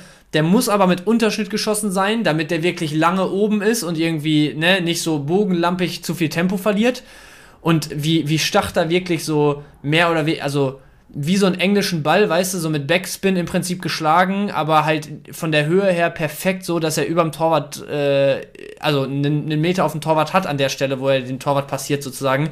Also, das kannst du technisch nicht besser machen. Den, den kannst du mit der Innenseite nicht besser setzen, das Tempo und Höhe passen. Den kannst du als Chipball nicht besser setzen. Das war die einzige Variante, wie er den wirklich äh, ja, zuverlässig ins Tor bringen konnte. Also äh, krank, krank, was das technisch für ein Abschluss war. Fandst du geiler als Kanes Ding? Ja. War das dein Lieblings-Distanzschuss-Tor, was du ich sag's direkt mal, jemals gesehen hast in der Bundesliga? Nein, nein, da gab's, ja. da gab's schon, also auch solche Dinger wie zum Beispiel damals irgendwie Diego und so oder äh, Marcelinho von der Mittellinie Ma und so, da gab's schon Mein Favorite All-Time wird's auch, glaube ich, immer bleiben, äh, Cananoglu, Freistoß HSV gegen, wen war ja, das? das? Dortmund. Dortmund war das, ne? gegen ja. Weidenfeller war Ganz das, wild. ja.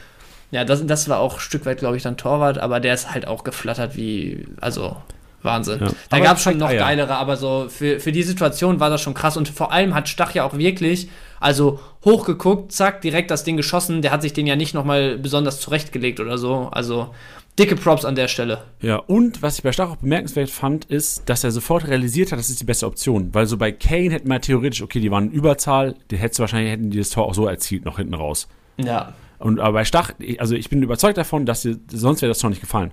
Leverkusen ja. hätte wieder zurückgeschoben und da war nicht genug Hoffenheim in der Offensive mit dabei.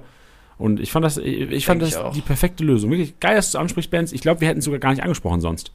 Mit Fernschuss. Kann so gut sein, aber er hat sich auf jeden Fall verdient. Ja, dann kommen wir noch zur Kategorie Flankengott.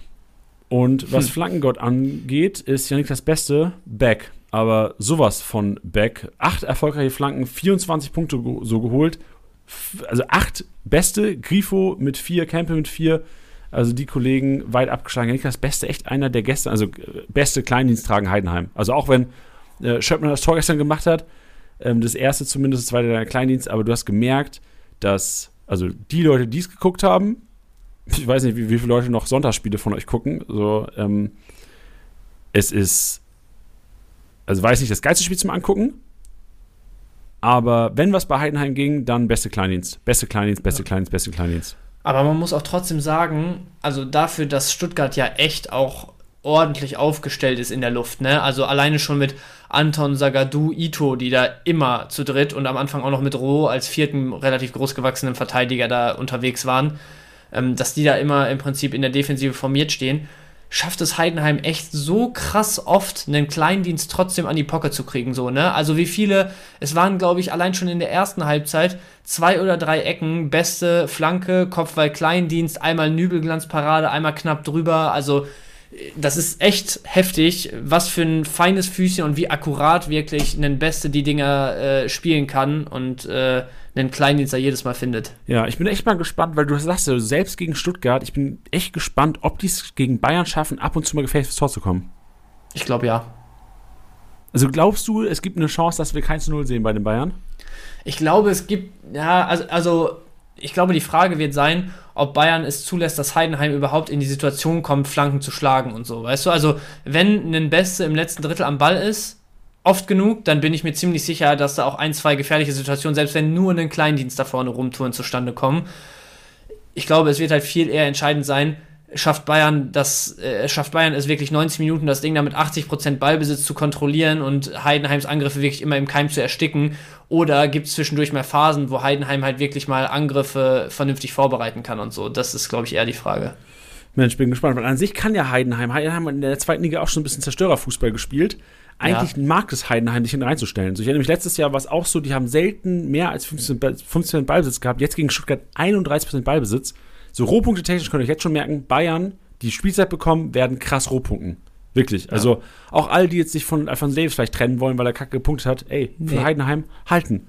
So, Guerrero, die Chance auf Spielzeit, halten, halten, halten. Die Bayern werden da wahrscheinlich 75% Ballbesitz rausgehen in dem Spiel. Und äh, deswegen, ich finde es interessant, weil Heidenheim kann das. Heidenheim juckt das nicht. Die sind das gewöhnt, seit Jahren, einfach äh, Räume zu laufen, Räume zu laufen, leiden, leiden, leiden, was manche Teams ja nicht können in der Bundesliga. Also ich bin gespannt. So, wenn ach, steile These jetzt, ne? Aber wenn jemand, ich komme gerade auf die Tabelle, wer unten steckt, wenn jemand von Köln, Mainz, Union, ja, das ist, das ist zu steil die These.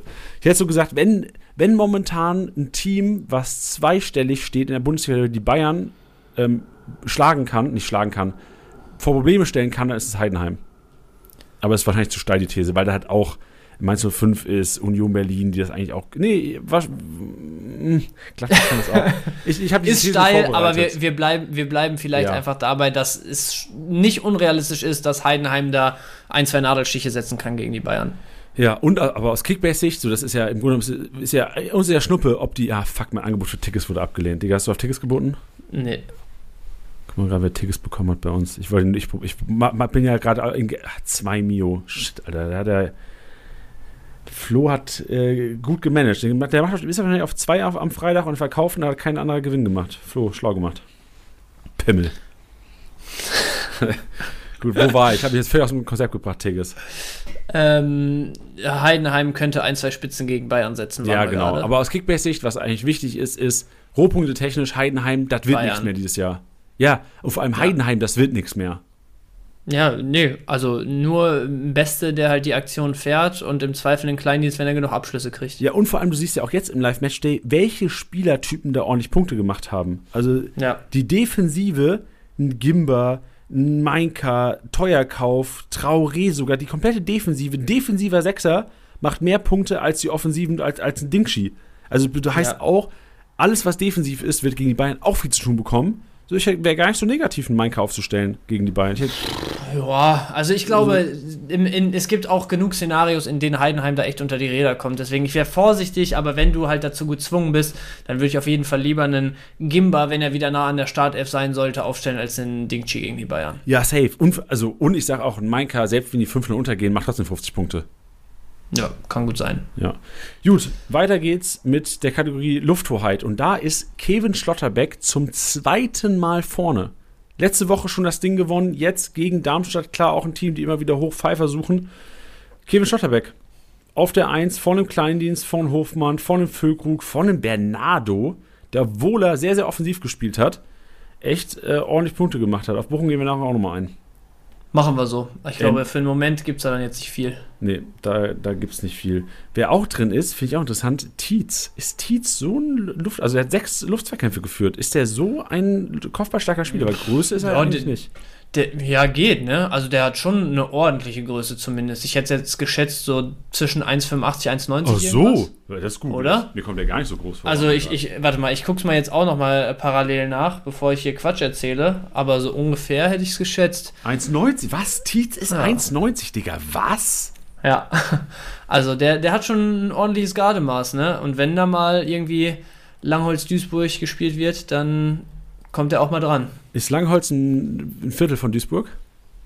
Nee, glaube ich nicht. Keine Ahnung, woher das kommt, aber das ist auch so ein. Das ist mal ein wirklich stehender Begriff aus dem Deutschen. Langholz-Duisburg. Und Langholz Duisburg bedeutet Ballang schlagen? Ja. Aha. Aber wäre aber wär dumm, wenn es nicht ein, wenn es, also, wenn Wenn es Langholz. nicht ein Stadtteil wäre, meinst du? Ja. Ja, ja, keine, ich habe keine Ahnung, wo das herkommt. Müsste man äh, auch gerne mal im Discord-Channel äh, zur SCSB Bezug nehmen, wenn ihr es jetzt direkt aus dem Kopf wisst und eine Hand frei habt. Also Langholz gibt es wohl, aber Langholz liegt äh, nördlich von Kiel. Bei Eckernförde. Gibt's Langholz Kiel. Gibt's einen Campingplatz in Langhorst? Langhorst oder Langholz? Äh, Langholz, sorry. Langholz.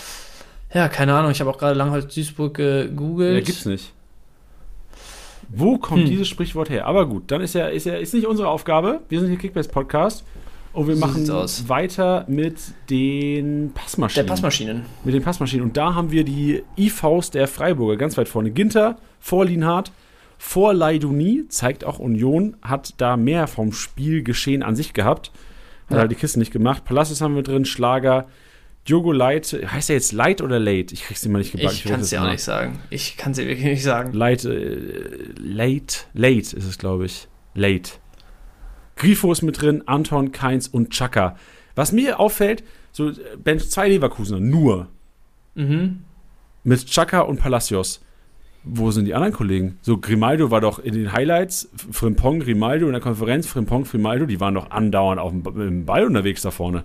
Ja, äh, gut, die Aktion, die man halt gesehen hat, das ist dann natürlich im letzten Drittel auch nicht mehr allzu viel mit äh, Passspiel gewesen, sondern den Frimpong oft im Tempo, wo er jetzt keine Pässe sammelt, den Grimaldo oft über Flanken oder Abschlüsse, ne? Aber ich glaube einfach, zumindest was man in den Highlights gesehen hat und was da auch von den Kommenta äh, Kommentatoren gesagt wurde, dass gerade nach den zwei Dingern, die du kurz nach der Halbzeit da gefressen hast, dass so ein bisschen äh, Hoffenheim das Momentum übernommen hatte, so für 10, 20 Minuten. Ne? Und das könnte natürlich auch was sein, wenn du jetzt, sagen wir mal, 25, insgesamt vielleicht 30 Minuten von den 90 da ähm, die Feldüberlegenheit echt so ein bisschen abgegeben hattest im Gegensatz zu sonst, dann hast du halt nur noch mit Palacios und Chaka deine wirklichen Spielgestalter da in den Top 10 drin.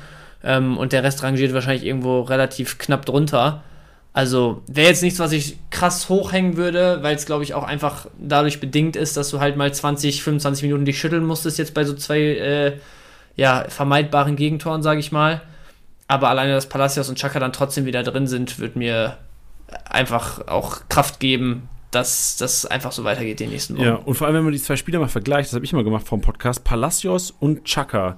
An sich Palacios mehr Punkte durch Pässe geholt. Chaka hat mich dann gewundert, dass er im Spiel oder generell 40 Punkte mehr gemacht hat im Live-Matchday. Hab mal, bin auf Suche gegangen und du hast einfach mit Palacios anscheinend jemanden, der nicht so intensiv in die Zweikämpfe geht oder beziehungsweise nicht so viele Zweikämpfe gewinnt wie ein Chaka. Und diese Kombi ist ganz schön deadly aus Kickbasic inzwischen. Also du hast Ja. halt ein Ballbesitzteam mit Palacios, Chaka, die wirklich krasse Rohpunkte sammeln, was Pässe gegnerischer Hälfte, präziser langer Pass und Pass letztes Drittel angeht. Und du hast mit Chaka noch einen defensive Sechser, der da eine unfassbare Zweikampfquote hat und immer wieder den Zweikampf sucht. Also ein, Ja. ein Mini-Cheat läuft darum, der hat auch recht pricey ist inzwischen, muss man auch anerkennen. Ja, aber das stimmt schon. Gut. Dann die letzte Kategorie ist die Kreativzentrum-Kategorie. Da haben wir Großchance kreiert drin, da haben wir die Torschussvorlage drin und den Pass des Todes. Und da ist auf der 1 Höhler, Freiburg. Zeigt aber auch, dass Freiburg ordentlich Gas gegeben hat. So, die haben diesen Doppelschlag bekommen, dann stand es auf einmal stand 3-1 so gefühlt. Und da Ja. haben die echt Gas gegeben hinten raus mit dem umstrittenen Elfer. Ja, ist es, also ich, ich fand ihn nicht so Boah, klar. muss mir nochmal sagen, wie, wie war der nochmal? Das war diese Weißhauptszene, wo er ihn ganz Ah, ja. minimal Boah, vielleicht also- trifft. Also im Kommentar in den Highlights, die ich mir nochmal angeguckt habe, hieß es auch so, ja klar, von unten dann äh, ihn getroffen, der erst den Ball wegspitzelt. Fand ich jetzt auch echt nicht so eindeutig. Also es gibt ja oft wirklich diese Szenen, Weißhaupt spitzelt den Ball weg, ist im Prinzip mit dem Bein schon zwei Schritte weiter und kriegt dann den Tritt von unten in die Wade oder sowas, weißt du, das sind dann klare Elfer für mich. Aber in der Situation ist es halt wirklich so knapp, dass Weißhaupt mit der Sohle ja auch wirklich noch überm Spann sitzt, von wem auch immer da nochmal, der den, den Elfer dann verursacht hatte. Chirodia heißt er, glaube ich, der Ah ja, ne? äh, Chiarodia heißt der, glaube ich. Ja. Chiarodia. Ähm, das war halt wirklich von der Abfolge her so knapp, dass du wahrscheinlich auch genauso hättest sagen können, ja, okay, ein Weißhaupt hält halt drauf, so, weißt du, also äh, Tendenz schon Richtung Elver, weil er halt einfach klar den Ball trifft und Chiarodia gar nicht mehr am Ball dran ist. Aber so eindeutig äh, habe ich es jetzt auch nicht gesehen. Ja. Noch geiler fand ich sogar äh, Nikolas in der Kiste. Der wirklich, der, der, der war fast dran. Es war so, also ich bin Grifo-Besitzer, ich war froh, dass er den nicht gehalten hat. Der war ja wirklich dran. Ja, Aber, also wirklich, der ist ja, während Grifo angelaufen ist, hat er schon einen Schritt in die Ecke gemacht. Und der war sich, also in meinem Gefühl war das, der war sich so sicher, dass Grifo das Ding in, versuchte, da oben in den Winkel zu knallen. Ja, ja, ja. Ja, Und- also ist, glaube ich, auch echt die Lieblingsecke von Grifo, oder? So Ja. da Innenseite rechts, halbe Höhe oder ganz hoch. Hat sich Das rumgesprochen. macht er schon oft. Ja, war, war eine enge Kiste, aber also, so wie du schon gesagt hast, ne, die zwei Dinger vor der Pause dann noch gekriegt, auch mit der wieder, dem wiederholten Elfer da, äh, weil Atobolu anderthalb Zentimeter ungefähr vor der Linie steht, das ist auch was, wo ich mir denke, also Hat die Spieler, gebrochen. weißt du, weißt du, die, die, die können mittlerweile, die, die dürfen fast stoppen, wenn da bei einem Anlauf irgendwie eigentlich schon komplett gestoppt wird oder äh, was für Schlenker gedreht werden, alles völlig egal. Aber ein Torwart darf irgendwie nicht mit, dem, mit beiden Füßen einen Zentimeter vor der Linie sein und da wird alles, was irgendwie gerade äh, außerhalb der Richtlinien sich bewegt, was, muss man ja auch so ehrlich sein, grundsätzlich natürlich dann schon richtig ist, aber wird alles weggepfiffen. So, du bist als Torhüter sowieso schon in einer misslichen Lage bei einem Elfer. Der Schütze kann aus elf Metern komplett in Ruhe frei entscheiden, wo klopp ich das Ding jetzt hin. Du hast im Prinzip keine große Chance, den Ball zu halten als Torhüter, es sei denn, du machst alles richtig. Und dann den noch irgendwie so immer weiter einzuschränken, ist, glaube ich, auch eine Diskussion, die jetzt hier viel zu weit führt. Aber da denke ich mir echt jedes Mal, wie bitter das ist für die Torhüter, wie jetzt zum Beispiel Atubolu, der sowieso in einer relativ schwierigen Phase dieses Jahr bislang ist. So einen Elver, den du da hältst, der vielleicht auch dazu hätte führen können, wenn man die zweite Halbzeit sieht, dass Freiburg da den Dreher noch gebacken kriegt, so ein Ding dann weggepfiffen zu kriegen und dann den Gegner noch ein zweites Mal antreten lassen zu müssen, das tut schon echt weh. Ja, klar tut es Atobolo weh, tut auch Freiburg weh, aber meistens Kickbase-Managern weh, die Atobolo besitzen. Weil solche, so, So wegen aus. drei Zentimetern so ein Hunderter weggegriffen zu bekommen, Ja, da sind, ich sag dir ehrlich, in den Highlights heute Morgen sind Mittelfinger geflogen bei mir. Das war, das, war zu wild. Hast du Atubolo? Wusste ich gar Ah, nicht. ja, ich bin Office-Liga, Digga, seit Spieltag 1 bin ich Atobolo-Besitzer. Ja, einer der Gründe für die rote Laterne. Richtig. Danke, dass du nochmal erwähnt hast, Bench. Gerne. Schön. Das war's mit dem Maschinenraum. Ähm, schon längst. Das war's auch mit dem Statistik-Snack. So sieht's aus. Schön, dass ihr zugehört habt und ihr sollt auch weiter zuhören, denn jetzt geht's mal ein bisschen intensiver zu genauer hingeschaut. Das ist eine Kategorie, die wir ohne Jingle drin haben. Eigentlich ist es gar keine Kategorie. Das ist einfach für uns so, dass wir mal genauer hingucken müssen. Und wir gucken heute so ein bisschen auf Problemfälle nach dem Wochenende, weil ich, oder wir haben das Gefühl, dass viele Kickbase-Männer da draußen, die jetzt fett auf Dortmund gehen, fett auf Stuttgart gegangen sind, fett auf Leipzig am Wochenende, natürlich keinen guten Spieltag gehabt haben. So brauchen wir nicht, äh, brauchen wir nicht schönreden, scheiß Spieltag, Mund abputzen, weiter geht's. Trotzdem sind Spieler natürlich relativ pricey inzwischen. Wie ihr seht auf dem Cover, Marco Reus haben wir drauf, wir haben auch Masraui drauf, aber da, den haben wir eher drauf, weil wir über einen Davis-Case noch reden müssen. Es sind Spiele, die relativ pricey sind, wo sich eventuell auch Manager schon langsam Gedanken machen, wo es noch Alternativen gibt, weil das ist immer Voraussetzung. So, ey, wenn ihr in der Liga seid, 16er, 17er, 14er, 18er Liga, wenn es keine Alternativen mehr gibt, ey, dann habt ihr halt, seid ihr auf die Spieler gegangen, jetzt zieht ihr sie halt durch. So, dann hat irgendwann hat es auch keinen Sinn mehr, so abzugraden. Aber es gibt noch genügend Ligen da draußen, da bin ich mir sicher, die vielleicht zu 6, zu 8, zu 10 zocken, wo ab und zu noch mal ein Kracher auf den Markt kommt. Und die vielleicht auch nicht zurücksetzen, wo jetzt vielleicht ein Orban vielleicht wieder draufkommt. Leute, individuell trainiert, nach der Spielpause eventuell wieder im Teamtraining, 14., 15. Spiel, das sehen wir in der Startelf den Kollegen wieder. Also es gibt Leute, die jetzt langsam wieder draufkommen. Girassi, Wochenende gegen Dortmund im Kader äh, sehr wahrscheinlich und dann sehe ich ihn übernächste Woche vielleicht auch schon wieder starten, je nachdem, was wie Undorf gegen Dortmund performt. Also es gibt Alternativen, eventuell ja auch in Ligen, wo ein bisschen mehr Manager am Start sind. Und darüber müssen wir einfach diskutieren, Mensch. Und ich würde aufgrund unserer Vergangenheit, die Samstag stattgefunden hat, in Dortmund mal mit Dortmund anfangen wollen. Yes. Hast du Bock, über deinen BVB zu reden? Ich habe nicht so Bock drüber zu reden. Glaub ich. Deswegen äh, hätte ich es auch mit einem Satz so ganz kurz gehalten und würde an der Stelle konstatieren, Dortmund ist, glaube ich, noch ein gutes Stück weiter von der absoluten Ligaspitze entfernt, als wir alle dachten. Das ist äh, genau und vor allem auch weiter davon entfernt, richtig kranke Kickbase-Rohpunkte zu sammeln, wie es teilweise vor zwei, drei Jahren der Fall war im Dortmunder Spiel. So, ich denke ans Handschuhzeiten. Ja. Ja, ja, ja, also ja, hängt glaube ich einfach auch damit zusammen, aber also wenn ich jetzt mal das Spiel von Samstag mit dem Spiel äh, der Leverkusener gegen Bayern vergleiche, dann ist das halt einfach, also Leverkusen und Bayern sind für mich im Moment die absolute Ligaspitze. So, Leverkusen gegen Bayern waren ein Spiel, es gab Phasen von beiden Teams, wo die das Spiel kontrolliert haben, wo die das Übergewicht hatten, wo die die Tore hätten machen müssen. Dortmund gegen Bayern, wir haben auch im Stream Samstag, habe ich immer wieder in der ersten Halbzeit gesagt, ey, du, du hast gegen das Bayern, was jetzt personell nochmal deutlich, also deutlich enger bemessen und knapper aufgestellt ist als damals gegen Leverkusen, hast du viele Momente, wo du Bayern echt auch in der eigenen Hälfte in, in Bredouille gebracht hast, wo die Unsicherheiten gezeigt haben, wo du in äh, Person von Schlotterbeck, Hummels, Özcan und Co. wirklich in der gegnerischen Hälfte auch dann den, den Kontakt äh, hattest zwischen, zwischen zwei Bayern-Spielern, wenn der Spielaufbau da stattfinden sollte. Aber am Ende des Tages hast du es fast nie geschafft in diesem Spiel an Dortmunds Stelle, wirklich mal kontrolliert die Bayern richtig über ein paar Minuten unter Druck zu setzen, geschweige denn diese Aktion, wo du früh gestört hast, auch wirklich richtig gut zu Ende zu spielen. So, das, das, es gab, also die Voraussetzungen waren da, sowohl personell bei den Bayern, als auch wie du sie spielerisch grundsätzlich angepackt hast. Ich glaube, das war der richtige Ansatz, auch nach dem 0-2 noch. Aber dann musst du halt, wenn du die Ansprüche von Dortmund hast, auch wirklich in der Lage sein, solche hohen Ballgewinne mal ja, auszunutzen. Solche Geschichten wie, wir haben die ganze Zeit zum Beispiel am Samstag drüber gesprochen, ey, ein Upa, der wird irgendwann runtergehen, dann kam sogar wirklich ein Pavlovic.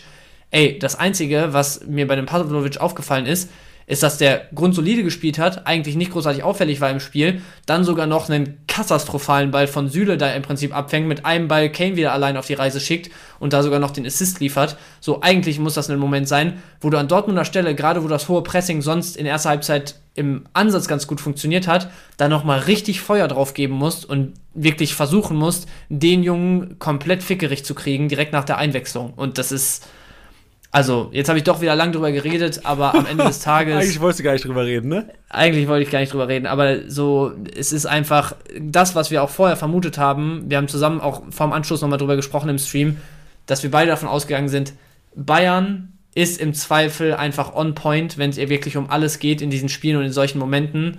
Und äh, ja, die, die Dortmunder haben es einfach nicht wirklich auf die, auf die Strecke gekriegt, was man sich da vorgenommen hat. Ja, also meine Grundintention war jetzt gar nicht primär auf das Spiel am Wochenende zu gehen. Und ich hätte gern, ich habe nur eine Frage an dich, Benj, und ich will nur einen Namen hören und mehr nicht. Danach rede ich wieder. Ja, Welcher Spieler ist der beste Rohpunktespieler des BVBs? Schlotterbeck oder also Schlotterbeck Hummels oder ein Matcher, wenn er wirklich 90 Minuten kriegt. Okay, das ist unerwartet, die Antwort jetzt. Also ich hätte gerechnet, also okay, Schlotterbeck gebe ich dir, ist tatsächlich wirklich der beste Rohpunkter bei den Dortmundern. Schlotterbeck, Hummels sind zwei, die aus Kickbase-Sicht, ey, wenn ihr die jetzt habt, zieht die durch. Zieht die durch, das macht auf jeden Fall Sinn. Ich habe einen Matcher, nehme ich auf, dann ich, ich, weil ich dachte, du sagst Brand. Ja, Und- okay, ja, ja, Brand, Brand hätte ich sagen müssen. Safe. Okay, wir machen nochmal neu. Bench, wer ist, der, wer, ist, wer, wer ist neben Schlotterbeck und Hummels so der beste Rohpunkter bei den Dortmundern, deiner Meinung nach? Gibt es nur eine Antwort, ganz klar Jule Brandt. Danke dir. Und jetzt, jetzt äh, kommt mein Text, Julian Brandt, das ist auch eine Falle. Es ist wirklich, guck dir mal die Punkte an. Ich bin der Brandbesitzer. Ich bin in zwei Ligen Brandbesitzer. Der hat einen 146er Schnitt mit vier Toren, vier Assists. Und den seine Rohpunkte, ey, bis aufs Bremen-Spiel und das Erstspiel gegen Köln, miserabel. Miserable Rohpunkte. Und dasselbe, so Rohpunkte technisch bei Matcher, selbe Rohpunkte technisch bei Sabitzer, abgrundtief schlechte Rohpunkte. Reus, abgrundtief schlechte Rohpunkte. Und das ist, was mich so schockiert. So, das ist, was mich auch wirklich von Dortmund weggehen lässt, was Championship-Ausstellung angeht. Weil außer du hast kranke Mismatches und ich sehe jetzt gegen Stuttgart kein Mismatch, ich sehe gegen Gladbach kein Mismatch und ich sehe auch gegen Leverkusen, das sind die drei Gegner von Dortmund, kein Mismatch. Ich sag dir, ich, werd- ich würde einen Teufel tun, Dortmund aufzustellen in den nächsten Wochen. Weil ich weiß, da muss ein 4 3 3-4-0 her, ein 0-Sieg, dass sie Ja. überhaupt die grünen Balken reinrattern, in die, damit, Also- dass sie über die 2000 geknackt werden als Team. Brandt hat mich gerade echt krass überrascht. Da bin ich sogar froh, dass, ich, dass er mir nicht eingefallen ist. Bei Matcher hast du gesagt, findest du auch abgrundtief schlecht. Warte, ich weiß beim Matcher nicht drin im, im Profil, aber mich jetzt überraschen, wenn da die krassen Rohpunkte jetzt kommen. Also ja, die, zweimal die letzten in Spiele. Ordnung. Aber halt auch bei. ah, Nee, finde ich auch nicht in Ordnung. Guck mal, ohne zu null Bonus, ohne eigene Torbeteiligung hast du niemals einen grünen Balken. Und das ist halt Ja, das, ja, was die aber, aber ausmacht. Moment, Moment, Moment. Guck Ja, mal. ja, Also sag. 70 Minuten gegen Hoffenheim, 83 ist solide. Die drei grünen Balken sind, glaube ich, alle Ja, in Ordnung bis sogar gut. 83 bei einem 3-1 finde ich jetzt auch nicht 20 Millionen wert. Ne- Nein, nein, nein. Und ist auch nicht irgendwie bester Rohpunkter und sonst was. Aber also das, das ist in Ordnung. Aber auch die Spiele davor, jeweils nur eine halbe Stunde mit 40 äh, Punkten ohne eigene Torbeteiligung gegen, gegen Freiburg und gegen Heidenheim, wo du es am Ende verspielst. 70 in 80 Minuten gegen Bochum. Da, das ist alles nicht überragend, aber wenn man da die Spielzeiten nicht im Blick hat, dann sieht das auch schlechter aus, als es ist am Ende. Ne? Ja. Also ein Matcher und bei einem Matcher hatte ich halt eben auch vor allem im Kopf, der hat halt in den letzten Wochen so viele Abschlussaktionen gehabt, eigentlich, aus denen mehr entstehen muss. Also, weißt du, da, da ist halt die Upside auf jeden Fall noch da. Boah, also wäre für mich eine gewagte Aussage in dem, in dem Grundgedanken, wo du halt, du weißt nicht, ob er spielt. spielt. Also wäre für mich Ja. eher ein Bankkandidat gegen Stuttgart. Ja, deswegen habe ich auch eben, wo du gefragt hast, gesagt, wenn er die Spielzeit Ah, okay, bekommt, okay, ist ein okay, Matcher dabei für mich. Okay, okay, okay. Ja, aber also du hast recht und es überrascht mich jetzt echt sehr, gerade bei einem Brand. Äh, also da bin ich fast erschrocken, wie schlecht oder wie wenig Rohpunkte das wirklich waren, weil so meine Sicht und auch wenn wir in den Streams drüber sprechen mit den Leuten und so, ist eigentlich immer so, ey, Brand über alles gefühlt, so, außer wenn es dann wirklich Richtung absolute Hochkaräter Leverkusen und Bayern geht. Aber aus dem Spiel heraus ist das echt nicht viel, ne? Und man muss ja noch bedenken, die ganzen Standards und Ecken und so kommen auch fast voll alle von ihm, ne? Ja, genau. Also, und Wahnsinn. der, der Grund, so, ich, ich würde es nicht überreagieren als Brandbesitzer und ich selbst werde ihn auch weiter halten und bin überzeugt, weil wenn jemand Torvorlagen liefert bei Dortmund, Ja, hat ja. keiner eine bessere Chance als Brand.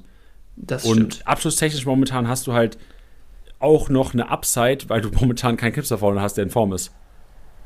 Ja, ja, also äh, gerade wegen den Scorern einfach ist ein Brand auf jeden Fall Ja, eine gute Aktie. aber, Aber, Rohpunkte technisch Ja. hat mir, also ich bin wirklich voll im Pod, also den Matcher hatte ich nicht so auf dem Kopf, weil ich habe so äh, auf, auf dem Schirm, weil ich halt primär die Startelfspieler durchgegangen bin. Aber Mhm. Startelfspieler technisch, außer Schlotterbeck und Hummels, pff, nee, also Nix. momentan wirklich, gerade was Championship-Aufstellung angeht, so Manager-Modus, ich verstehe ja, ihr habt wahrscheinlich hart overpaid für die Leute, ich habe auch Brand hart overpaid.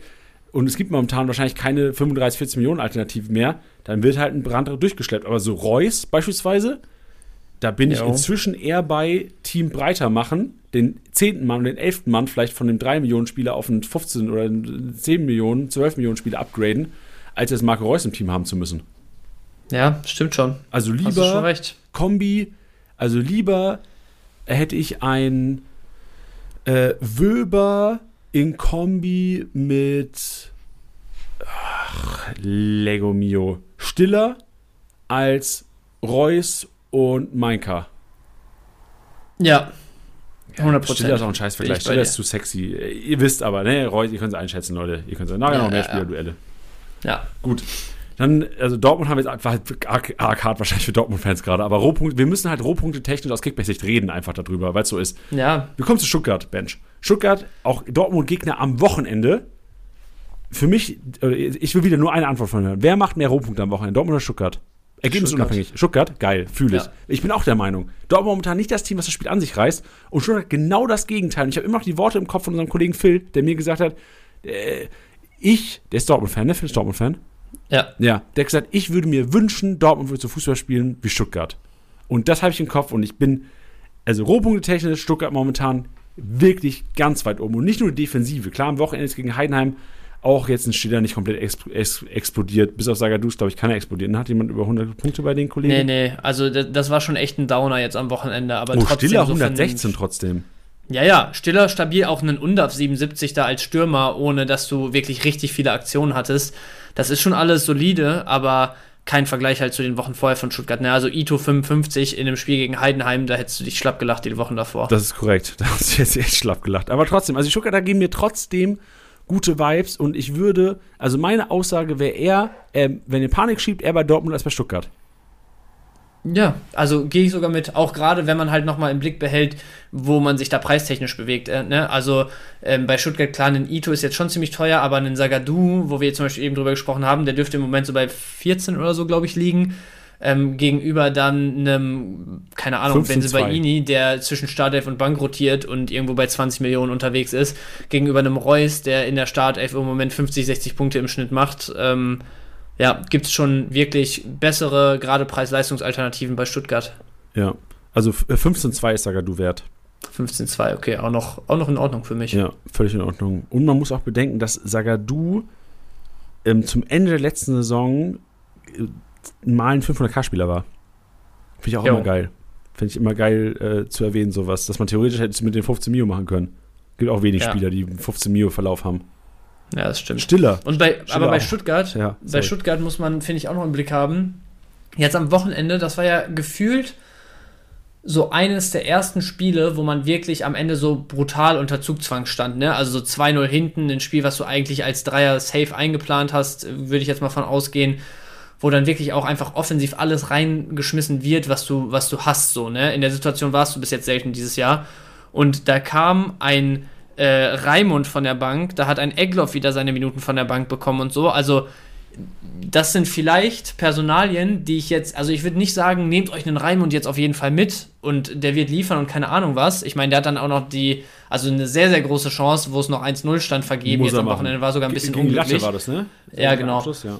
Ähm, aber trotzdem sind das vielleicht Spieler, die jetzt die ganze Konkurrenz, dadurch, dass sie natürlich neun Spieltage lang überhaupt keine einzige Minute gesehen haben, oder einen Eckloff zumindest auch relativ wenig, können das Spieler sein, wenn jetzt die Ergebnisse die nächsten Wochen nicht mehr so krass für dich laufen, du natürlich dann Spiele gegen Dortmund und Co. hast, wo du vielleicht öfter in die Situation kommst, sehr offensiv wechseln zu müssen, die vielleicht da auch auf ihre Minuten kommen könnten. Auch dann natürlich echt schwierig zu sagen, dass da irgendwer dann krass punktet von der Bank, aber wenn ihr wirklich nach so 500 Karlern äh, sucht im Moment, sage ich mal, mit denen ihr euren Kader auffüllt, dann würde ich zumindest mal so Reimer und Egloff äh, in Stuttgart im Blick behalten. Ja, bei Stuttgart muss man natürlich auch noch sagen, was wir, was wahrscheinlich Podcast-Hörer auch erwarten, Milo, äh, Milo ja aus äh. Famili äh, familiären Gründen, Digga, Alter, was ist los? Aber weiß man auch nicht mehr. Nee, ne? weiß man also, nicht mehr. Also, aber ich tippe mal, also es gibt ja, wieder am Start sein. sollte eigentlich, ich glaube, man sollte als Kickbase-Manager davon ausgehen, dass er wieder am Start ist, deswegen Jong halt auch keiner, den man jetzt krass overpayen sollte. Ja, Vor allem, weil dann auch Dortmund, so, wenn dann Spieler gegen Dortmund, da wird es jetzt eh keine kranke Explosion. nein, nein, nein, nein. Ja, Das stimmt. das stimmt. Ähm, ja, ansonsten vielleicht auch noch mal ganz kurz letzter Satz zu Stuttgart. Also irgendwie rechte Flanke, ne? Wir haben am Anfang der Saison drüber gesprochen. Silas wahrscheinlich der, der am wenigsten performt von allen, die da auf der Platte stehen. Dann hat Leveling seine Chancen bekommen, hat auch nicht geliefert. Jetzt durfte Silas wieder ran. Klar, dann nochmal obendrauf der vergebene Elver, landet aber, glaube ich, am Ende bei minus 63 oder so. Sprich, also selbst ohne den vergebenen Elver wäre der irgendwo an der Schwelle zu null Punkten gelandet. Das ist schon echt mager. Deswegen würde ich jetzt mal zumindest zur Debatte stellen, dass wenn ein Girassi wiederkommt, vielleicht auch nicht mehr nur die Frage noch ist, Leveling oder Silas, sondern da vielleicht wirklich auch mit Undaf Girassi mit beiden gearbeitet wird, früher oder später. Guter Take, ja, finde ich interessant. Aber Silas als Kickbase ist ja noch nie einer gewesen, der da großes abgerissen hat. Also ich erinnere mich Ja, an nee, aber wenn an der jetzt seine Doppelpacks und 200 Scorer- Punkte. Ja, genau. Ja, wenn er jetzt aber seine Scorer geliefert hätte, hätte es halt keinen Grund gegeben, den rausrotieren zu lassen, so, ne? Ja, verstehe ich. Das ist komplett. Aber auch geil, dass er trotzdem die, die, die also warum schießt Undaf den Elfer? Warum, seit wann ist Das habe ich auch überhaupt nicht verstanden. Also, na, egal. Egal. Regen wir uns nicht drüber auf, Mensch. Regen Nee, wir uns nicht drüber auf. Gehen wir zu, zum Verein, wo wir uns. Ah, du hast ein paar Leipziger, ne? Vielleicht auch ein bisschen aufregen können dann. Weil Leipzig Ja. gegen Mainz ein Spiel war, was eigentlich, ich habe es vorhin schon gesagt, so Leipzig war, war komplett überlegen. Erste Halbzeit, ich glaube, ein einziger Abschluss, wenn ich es Richtung 65, äh, 45 Minuten auch hinten raus von den 05ern. Und sonst war es komplett die Leipzig-Show. Leipzig hat halt nicht geschafft, einfach diesen Abschluss zu suchen. Aus Kickbase-Sicht war das auch sehr, sehr mager am Spieltag. Also ein Schlager mit 64 Punkten, der beste Punkter der Leipziger, wahrscheinlich auch wirklich der beste Mann auf dem Platz. So, wenn was ging, dann zentral über Schlager. Aber die komplette Offensive, wo man denkt, Digga, äh, Simmons, Simmons, auch wenn er mal aus der Distanz irgendwie Abschlüsse gesucht. Also generell, Mhm. dieses Kreative war nicht da. Auch Henrys hat mir nicht so gut gefallen. So Kampel ähm, war noch in Ordnung als Ballverteiler, aber wenn was ging über Schlager, aus Kickbase-Sicht jetzt. Ich kann mir gut vorstellen, dass eventuell, weil die auch relativ pricey sind, ähm, gerade so Leute, wo du das Vergangenheit auch im Kopf hast, die sind eher shaky, was Kickbase-Punkte angeht. So, ich denke Ja. an David Raum beispielsweise. David Raum letzte Saison echt Ups und Downs, mehr Downs als Ups.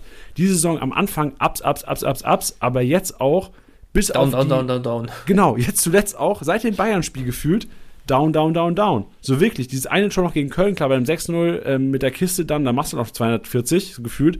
Aber jetzt 12 gegen Mainz, dann in Darmstadt nur 42 Punkte bei einem Sieg. Bei einem zu 0 gegen Bochum 148, okay, das ist okay, das kannst du machen. Gegen die Bayern 51. Machen sich Raumbesitzer Sorgen da draußen? Und wenn ja, machen sie es zurecht? Du bist ja Raumbesitzer. Also ich glaube, ich würde mir keine Sorgen machen, weil ich schon der Meinung bin, dass Leipzig einfach von der Kaderqualität wieder liefern wird die nächsten Wochen so. Das, also eigentlich führt da aus meiner Sicht kein Weg dran vorbei. Leipzig ist jetzt auch nicht so eng ge gebaut, der Kader sozusagen, wie jetzt, wenn man irgendwie ne, sich Bayern oder so anguckt, dass man da sagen muss, ey, durch einen Ausfall wird ja irgendwie alles über den Haufen geschmissen. Da ist eigentlich so gerade in der Offensive mit der beste Konkurrenzkampf auf allen Positionen, finde ich. Ähm, aber jetzt am Wochenende, also das ist mir ein absolutes Rätsel. Ich habe das, also logischerweise haben wir natürlich nicht das ganze Spiel gesehen. Ähm, ich habe mich jetzt auch am Samstag ehrlicherweise da nicht mehr allzu viel mit Leipzig beschäftigt im Nachgang, aber so wenn ich mir alleine nur die Ballbesitzverteilung angucke, ist es mir ein absolutes Rätsel, wie man mit 68% Ballbesitz bei einem 0-2, was ja jetzt auch nichts ist, wo du sagst, ey, alleine durch sechs Gegentore oder so geht's, kriegst du da komplett nur Minus gedrückt im Live-Match-Day, wie du mit 68% Ballbesitz bei 402 Teampunkten landen kannst. Ja, das ist echt, das ist echt also wirklich wild. Und vor allem auch Das nur bei zwei Schüssen aufs Tor. Also wie, wie, Ja, wie ist das möglich? Also ich, ich verstehe es auch nicht. Ich würde aber trotzdem behaupten, dass es eigentlich ein Ausrutscher ist von, von Ja, Leipziger Sicht. ja. Aber trotzdem fehlt ein Olmo da. Also ein Baumgartner kann anscheinend nicht diese Olmo, äh, ähm, diese Olmo-Last tragen zuletzt. Und was ich aus Kickbase enorm interessant finde, ist, dass äh, seit zwei, drei Wochen Dreikette gespielt wird bei den Leipzigern. Also wir hatten jetzt, glaube ich, zum dritten Mal im internationale Spiele mit inbegriffen die Dreikette bei den Leipzigern. Bedeutet auch vorne fällt eine Position weg. So Pausen wieder nicht gestartet. Ich glaube, das ist Mhm. jetzt auch zum zweiten Mal, lüge ich, oder ist es die Wahrheit? Ich glaube, zum zweiten Mal hintereinander auf der Bank. Warte kurz. Ich gucke gerade. Pausen. Ähm, Doch, ja, in- zweites Mal. Genau, letztes Mal gar nicht eingewechselt worden am 9. Spieltag, am 10. Spieltag jetzt kommt er auf der Bank. Davor auch eins der letzten, ah, okay, zwei der letzten vier Spiele gestartet. Okay, aber Pausen, ich, also ich würde mich aus Fenster legen und sagen, Pausenzeit ist over. Pausenzeit ist Ja. over, weil halt auch Dreikette gespielt wird und ich habe vorhin was ganz Gutes gelernt. Dreikette wird gespielt, weil du halt auch langfristig an Orban-Rückkehr denkst und du Lukeba, Simaka und Orban eigentlich gleichzeitig auf den Platz stellen willst. Verstehe. Okay. Ja, gut. Also äh, mittel- bis langfristig könnte sich das dann natürlich auszahlen, aber äh, also ich würde jetzt mal ähm, zumindest nicht ausschließen, dass das System und die Umstellung und so auch ein Stück weit dafür verantwortlich waren, dass du dann so zahnlos warst am Wochenende, ne? Ja, aber zahnlos, ja, okay, gebe ich dir recht. Vielleicht ist es auch eine Reaktion dann darauf, aber trotzdem wird die Dreierkette, gerade wenn Orban zurück ist, du wirst selten. Wahrscheinlich gespielt. Genau, Ja. oder nicht wahrscheinlich gespielt, aber es ist eine Variante. Ja, Und halt ja, ja, automatisch, also für mich aus Kickbasic halt automatisch, dass ein Cesko weniger Spielzeit bekommen wird, ein Pause weniger Spielzeit bekommen wird, ein Werner weniger Spielzeit bekommen wird. Ich glaube, das, das Relevante ist daraus Cesko, weil wirklich Cesko einer war, der innerhalb der Kickbase-Community von Managern, die sich, ich würde behaupten, Ja. auskennen, wissen, was der Ja. Spielziel von ihm für Kickbase-Punkte bedeuten könnte, negativ auswirken wird. Also Dreikette für Cesko ist, äh, ist äh, das Schlimmste, was passieren kann eigentlich. Ja, das stimmt. Das nehmen wir auf jeden Fall so mit, aber ansonsten können wir, glaube ich, damit abschließen, dass wir sagen, wir erwarten, dass das eigentlich ein Ausrutscher der Leipziger war und sich da die Qualität wieder durchsetzt die nächsten Wochen. Ja, und wenn wir schon so viel hier negativ reden, lass mal ganz kurz über Leverkusen reden, bevor wir zu den Spielerduellen kommen. Leverkusen, Digga, gefallen die mir gut. Wirklich. Ab, ab, ab, ab, ab. ab, ab, also wirklich ab, ab, ab und vor allem auch, also ich glaube, es bringt nichts mehr zu sagen, wurde ich alle Leverkusen, also jeder weiß es, jeder will sie. Aber ich glaube, es gibt keine Leverkusener mehr. ja, genau, es gibt es einfach nicht auf dem Markt. Deswegen brauchen wir eigentlich gar nicht drüber reden. Ich sag nur, ich, ich hätte so gern, ich hätte so gern Leverkusen einfach. So Kusnus Ich hätte so gern- Leverkusener. Ich hätte so gern Grimaldo in jeder meiner Ligen. Ja, Grimaldo ist echt. Ach, ich, also, weißt du, was bei mir drin ist? Ich weiß nicht, ob es nicht wahrhaben wollen Phase ist, aber ich traue ihm noch nicht zu 100 Prozent. Auch wenn Ja, ich, kann, ich, kann ich nicht Nee, nachvollziehen. kann ich selbst auch nicht nachvollziehen. Ich sehe seine Punkte, ich sehe, wie er spielt, ich sehe, wie Leverkusen spielt, aber ich traue ihm nicht hundertprozentig. Also ich wäre immer noch so weit, dass ich sagen würde, ich hätte lieber Musiala als Grimaldo, obwohl das komplett dumm wäre. Momentan. ja, aber das verstehe ich schon auch noch, weil wir eben auch so über Musiala Upside geredet haben und so. Das ist schon ein sehr wilder Vergleich, jetzt einen Grimaldo mit Musiala an und für sich zu, zu vergleichen. Aber ganz nüchtern betrachtet ist halt Grimaldo im Moment wirklich so, einfach, sagen wir mal, bei, bei den Formen, wie sie sich so am Wochenende jetzt und die letzten ein, zwei Wochen gezeigt haben, ne? also so Dortmund krass am Straucheln, Leipzig jetzt wahrscheinlich mit einem Ausrutscher, aber sonst halt auch mit wenig Leuten, die so eine ganz kranke Upside haben. Dann wirklich nur Bayern, Leverkusen in Topform und Stuttgart so ein bisschen wackelig ohne Girassi. Ist halt Grimaldo wahrscheinlich wirklich Top 5 Spieler, was so 200 plus Potenzial angeht, ne? Ja. Ja, es ist schon schwer, die Leverkusener zu vergleichen mit den anderen inzwischen. Ja, aber gut, also Leverkusen, wie gesagt, brauchen wir jetzt, glaube ich, nicht lange drüber sprechen. So, äh, wir hatten uns noch aufgeschrieben, so Spielverlauf und Ergebnis kurz mal beleuchten, weil so eine 3-2 sieht dann schon wirklich enger aus, aus meiner Sicht, als es am Ende war. Ja, vor allem durch zwei ähm, individuelle Fehler einfach. Genau, hast du heute Morgen auch schon gesagt, zwei individuelle Fehler und dann eigentlich, also man braucht das jetzt auch nicht zu hoch hängen, aber eigentlich auch spricht es nur für die Leverkusener, dass du dir zwei Dinger so schnell fängst und danach trotzdem souverän das Ding wieder runterspielst und, und äh, ja, am Ende des Tages ziehst. Also, ja, wir sagen es schon die ganze Zeit und wir sind immer noch nur an Spieltag 10, aber wenn die das weiter so konserviert kriegen, dann sind die dieses Jahr für ganz, ganz viel gut. Ja, ihr seid lange mal wieder die Polizei vorbeigefahren, oder? Während der Podcastaufnahme? Ja, aber also wenn, dann immer bei dir. Also in Mainz äh, Crime City. ist was los. Da ist echt was los. Leute, äh, Spielduelle ist Zeit. Ich bin ja montags, oder wir, wir sprechen uns immer ab, wer das dann macht, aber es gibt die Kickbase Mittagspause auf Twitch. Das ist ein Format, wo wir jeden Montag und Mittwoch von 13 bis 14 Uhr unsere Mittagspause mit euch verbringen. Schnacken so ein bisschen über den Spieltag und heute haben wir es auch getan. Und es waren enorm viele, für den Montag schon, enorm viele Spielduelle im Chat. Ich habe gedacht, ey, das sollen alle mitbekommen. Das soll hier die große Bühne im Podcast, soll einfach mal hier Spielduelle diskutiert werden.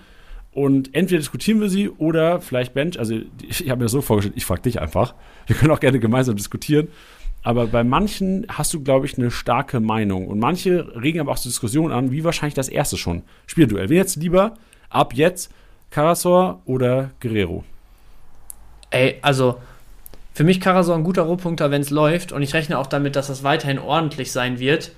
Aber der hatte jetzt schon so zwei, drei Spiele dieses Jahr, wo es relativ eng war und er dann irgendwo bei 40, 50, 60 landet. Und ich bin mir fast sicher, dass die Personalsituation bei Bayern auch gerade mit weiterhin Champions League und so sich jetzt nicht unbedingt entspannt, dann auch wieder Nazio und so weiter und so fort. Ich glaube, ich würde hier sogar lieber Guerrero riskieren und darauf hoffen, dass er im Zentrum Spielzeit kriegt. Let's go. Unterstütze ich, finde ich geil. Risiko bin ich immer, bin ich immer dabei. Barrero oder Forsberg? Ganz klar Barrero. Skiri oder Benzebaini? Das finde ich schwer. Nee. Wo, wo Gehst du mit Skiri, ne? Ja, wo hast du noch ein Argument für Benzebaini momentan? Ja, äh, wahrscheinlich ist es einfach nur Wunschdenken, dass da mal wieder ein bisschen was kommt von dem. Ja, musst du schon mit Skiri gehen. Das ist die gehen. Borussia in deinem Herzen. Ja, ja. Füllkrug oder Mamouche? Come on, Alter, trau dich, Bench. Ja, im Momentum auch absolut Mamouche, aber Teil der Wahrheit, du hast es eben auch gesagt am Wochenende, ey, Union eigentlich Frankfurt deutlich überlegen gewesen und das will schon auch was heißen, ne? Mamouche natürlich eiskalt, zwei große Chancen. Einmal natürlich quergelegt, kann er nicht mehr viel falsch machen, davor eiskalter Abschluss. Aber wenn der mal nicht die zwei Abschlüsse kriegt, dann ist er auch irgendwo ganz, ganz weit unten unterwegs. Ja, ich glaube, aber, aber den Füllkrug leider auch im Moment, musst du mit Mamouche gehen. Ja, die richtige Lösung ist, glaube ich, hier, oder die richtige Antwort darauf ist, wenn du das Geld von Füllkrug. Alternative suchen. Nee, wenn du von Füllkrug das Geld investieren kannst und nutzen kannst, ja. Wenn nicht, ja. lieber Füllkrug oder Mamouche, wenn, wenn Geld eh egal ist. An, ja, ja, hast recht. Ja. Davies oder Reus? Ganz klar Davis. Geil. Aber auch nicht mehr so geil wie früher. So, der Masraui, der von so einem Cover ist auch. Wir haben am Wochenende, das hast du auch wieder gesehen. Davies war klar, weil auch die rechte Seite der, der, der Dortmunder durch Wolf viel aktiver war, was Angriffe angeht. Davies war viel defensiv eingebunden, viel mit Räume zu laufen äh, verbunden. Trotzdem ist äh, Davies mir kein guter Rohpunkter dieses Jahr. Der ist viel ja, zu. Stimmt, absolut. Aber, also für, die, für Mannschaftserfolg, glaube ich, gut. Der wird wahrscheinlich auch gesagt bekommen: Digga, Alter, bleib mal ein bisschen hinten. Mach hinten mal die Lücken ja. zu. Und das macht er echt gut dieses Jahr. Aber dadurch halt Masraui so gefühlt ein bisschen mehr eingebunden. Und ich würde, also wenn ich jetzt, wenn es ein Spielduell geben würde, Masraui over Davies, gerade. Safe Masraui. Genau. Safe Masraui. Also. Ja. Safe bis Winter Masraui. Bin mal gespannt, was passiert, ob noch ein Rechtsverteidiger kommt bei den Bayern. Yes. Wirtz oder Brand? Klar Wirtz. Geil. Nach, Nach heute safe. Ja. Davor wäre ich mir nicht so sicher gewesen, aber wahrscheinlich auch mit Wirtz gegangen. Waldschmidt oder Asano? Klar Waldschmidt für mich. Fand ich am Wochenende auch bei den Kölnern absoluten Aktivposten. Ein bisschen Pech, vielleicht auch ein bisschen Unvermögen, was dann Abschluss und letzte Bälle angeht, aber ich glaube, da kommt von ihm einiges die nächsten Wochen und Asano ist halt wirklich so einer, Der trifft jetzt zweimal und dann auch sechs Spiele nicht und keiner redet drüber. Ja, also ich finde Luca Waldschmidt wirklich, klar mit abgefälschter Vor Torvorlage, aber trotzdem die 126 gemacht. Also ich sehe wirklich Upside, Upside, Upside. Und jetzt in Bochum kein schlechtes Duell. Danach gegen die Bayern nicht so geil, aber fürs nächste Duell, Luca Waldschmidt Ja. ist für mich kein 10 Millionen, ist ein 15 Millionen Zocker fürs nächste Ja. Wochenende. Denke ich auch. Dann Keins oder Stöger. Stöger. Geil. Rocco Reitz oder Emil Forsberg. Also da gehe ich, glaube ich, sogar noch mit Forsberg, weil ich da eher wirklich sehe, da kommen die Punkte, wenn er spielt. Ja, ich habe auch, ich habe bei keinem bis jetzt Vorle äh, Vornamen vorgelesen, aber Rocco Reitz kannst du nicht nur Nachname sagen. Geht nicht, geht nicht. Honorar oder Stöger? Boah. Mhm. Tricky. Also das ist das Schwerste bis jetzt, glaube ich. Ich würde aber mit Stöger einfach gehen, weil der ist halt noch mehr wirklich eine Konstante im Bochumer Spiel als Honorar, wenn die Form mal nicht stimmt in Gladbach. Ja, hast wahrscheinlich recht. Honorar, ich, ich glaube, ja, Ich sehe krankes Potenzial bei Honorar, ich sehe auch, so als Standardschütze Potenzial. alles. Ich sehe so krankes Potenzial bei dem. Ich auch, aber so, lass Gladbach wieder zwei Spiele nicht funktionieren, dann äh, gibt Honorar auf einmal wieder Schiene statt klaren Mittelfeldspieler, dann gibt es wieder wilde Ideen mit zwei verkappten Spitzen hinter einer alleine, dann hast du auf einmal keine Außenspieler mehr und hin und her. Also in Gladbach weißt du nie, was morgen da geplant wird und in Bochum kannst du dir halt eigentlich sicher sein, Stöger spielt einen 100er Schnitt und jedes Spiel. Ja, das ist Bench tolle. Du kannst Politiker werden eventuell. Sabitzer oder Leimer? Vielleicht auch nicht. Äh, Sabitzer oder Leimer würde ich sogar mit Leimer gehen. Boah, Nacho Ferry oder Adamu? Digga, Nacho Ferry, Alter, wenn du Spiel das Ja, jetzt, holen ey, nach Nacho dem Ferry. Wochenende, nach dem Wochenende muss mit Ferry gehen. Ja. Der kriegt jetzt auf jeden Fall die Joker-Einsätze. Ja, wird das wieder so ein Markt? Meinst du, der knackt auch ohne Hype im Podcast hier die 700k? Je, jetzt ist ja schon Hype. Ja, shit. Kauft man nicht Also- Nacho Ferry, Leute. Ich hab den nicht mehr. Bringt, nichts mehr. Bringt mir nichts mehr. Jetzt noch mehr Hype, erst Hol recht. mal lieber Adamu. Den habe ich wirklich. Bei Adamu habe ich in zwei Ligen, Leute. Den könnt ihr kaufen. Ja. Äh, Ja. oh, das ist auch. Nee, finde ich gar nicht mehr so schwer. Xavi oder Gnabry? Xavi Simmons. Ab jetzt, auch glaubst du, dass ab jetzt Sim äh, Xavi mehr Punkte macht bis zum Saisonende als Herr Gnabry? Also wäre dann Also will, Jahr will ich nicht hundertprozentig Okay. eingehen, die Prognose oder abgeben die Prognose, aber für mich macht Simmons halt ziemlich sicher 85% der Spielminuten bis Saisonende und Gnabry, also im Pokal schwierig, danach jetzt keine Minute bekommen. Ich sehe es bis zur Winterpause extrem schwer für ihn auf Spielzeit zu kommen. Danach werden die Karten neu gemischt, aber einen Coman und einen Sané gehen mit dicken Bonus aus der Hinrunde rein. Also, weißt du, bei, bei Gnabry könnte es halt einfach sein, dass er wirklich noch sechs Spiele startet bis Saisonende. Ja. Schmerzt meinem Herz. Aber ich Ja, akzeptiere. nix. Milo oder Mamouche? Oh, Milo, weil der einfach so geil ist. Ben Stiller oder Masraoui? Boah. Ja, da musst du schon mit Masraui Ja, und Bayern Upside gehen. Safe. Also, aber es ist gemein. Jetzt noch ein tricky one. Ibimbe oder Höfler? Machst du Chico, Ich oder? muss mir einmal ganz kurz angucken, wie viele Minuten Ebimbe jetzt zuletzt Ey, du, ja, hat. genau. Ich glaube, das, das Ding ist einfach, dass Ibimbe halt nicht sicher gesetzt ist. Du musst auf Höfler gehen hier. Ibimbe ist halt nie ein sicher gesetzter Spieler bei Frankfurt. Ich verstehe das aber nicht. Die Anlagen von dem, also in meinen Augen, gut, jetzt hat es einen Larsson, hat sich da wirklich gut integriert, aber ich sag mal so, vor vier Wochen, vier Spieltagen, wo ein Larsson jetzt auch noch nicht so auf 100% war, ey, sowohl im Zentrum, als auch linke Schiene, als auch rechte Schiene, als auch auf einer Position hinter den Spitzen, hätte Ebimbe überall Stammspieler sein können. True. Aber ist Deswegen, halt ich verstehe es nicht, aber ja, wahrscheinlich musst du mit sicheren Punkten und Höfler gehen. Ja, weil ich meine, am Wochenende, ich habe auch gedacht, Butter startet rechte Schiene. Ibimbe gestartet. Ne, ey, keine Ahnung. Ich, äh, Ich, bin, ich bin eher bei Chico Höfler. Letztes Duell, Ja. Höhler oder Milo? Weil es so schön war. Ja, da muss man dann vielleicht trotzdem am Ende, also jetzt auch am Wochenende hatte Höhler echt wieder einige Gelegenheiten, da werden schon auch die Scorer wieder kommen. Und wahrscheinlich wäre es die erwachsene Entscheidung, mit Höhler zu gehen. Ja. Und ist auch für mich einer der sichersten gesetzt bei, bei Freiburg. Und Freiburg Ja, wird, wird nicht noch schlechter performen, glaube ich. ja, ja. ja. Gut. Hast du recht. Mensch, Will, danke für deine Antworten, Bench. Wir gehen jetzt zum Einkaufswagen. Jannis Einkaufswagen. Powered by Subway. Und wir gehen zum Einkaufswagen, schnappen den, gehen durch das Drehkreuz durch, bleibst fast hängen, Alter. Einkaufswagen noch links durchgeschoben durch das Ding, wo du auch richtig babbig ranfassen musst, deinen Händen. Einkaufswagen total verklebt nach dem Wochenende. Wir packen aber rein in, einen kleinen Schnapper noch oder ein kleines Update. Das ist, glaube ich, meine Pflicht hier zu sagen. Ich habe die letzten Wochen Busch empfohlen. Rechtsverteidiger Heidenheim. Jetzt aber immer wieder noch nicht auf 100% Fitnessstand die letzten Wochen und spielen jetzt zu null. Busch nicht mal im Kader. Und deswegen 180-Grad-Drehung. Fehlen schon im Wind hier am Start, Leute. Traoré bleibt drin. Nicht eine Empfehlung jetzt gegen die Bayern. Trotzdem ist, glaube ich, eine Pflicht, das so ein bisschen aufzuklären. Dann eine Kaufempfehlung aufgrund Kader-Comeback nächstes Wochenende. Girassi, wisst eh Bescheid. Wenn er auf dem Markt ist, Leute, macht, haut, haut den Europay raus. Geld bringt, Geld bringt in den meisten Ligen jetzt nicht mehr so viel. Deswegen haut den Europay raus. Ähm, dann Pavlenka würde ich eintüten als Kaufempfehlung. Es war am Wochenende schon sehr, sehr knapp. Kann mir gut vorstellen, dass er jetzt wieder back sein wird, auch wenn Cetera das nicht schlecht gemacht hat. Pavlenka ganz klar die Nummer 1 gegen Frankfurt am Wochenende. Bernardo und Schlotterbeck von Bochum, zwei Kaufempfehlungen. Da Bernardo auch, ich habe mir das realtaktisch mal angeguckt, der war offensiver als ein Gamboa. Also Bernardo, einer mit ordentlich Zug nach vorne, sammelt offensiv wie defensiv seine Rohpunkte und das beides sehr, sehr gut. Und Kevin Schlotterbeck, Leute, checkt's. Audits ist weg, Kevin Schlotterbeck ist da, Kevin Schlotterbeck ist da und Kevin Schlotterbeck sammelt kranke Kickbase-Rohpunkte. So, ich weiß nicht, was der Schnitt momentan ist. Weißt du kurz auswendig, sonst gucke ich ganz schnell, weil das, das müssen wir rein. Das ist für mich ein 85er-Schnitt, Saisonende. Kevin Schotterbeck. Ja, ich, ich bin unterwegs. 55 aktuell. Ja, den werdet ihr auf 80 sehen, Leute. Da bin ich mir relativ sicher. Also seit der Startelf spielt, so wenn, wenn die Einwechslung nicht gewesen wären, ich gucke mal gerade, wenn Startelf hat er einen Schnitt von so 70, 75. 70, 75 und Bochum hat bis jetzt schlecht performt. Also klar gewinnen die gegen äh, Darmstadt jetzt, aber davor keinen Sieg geholt mit ihm in der Startelf und noch das Eigentor auch.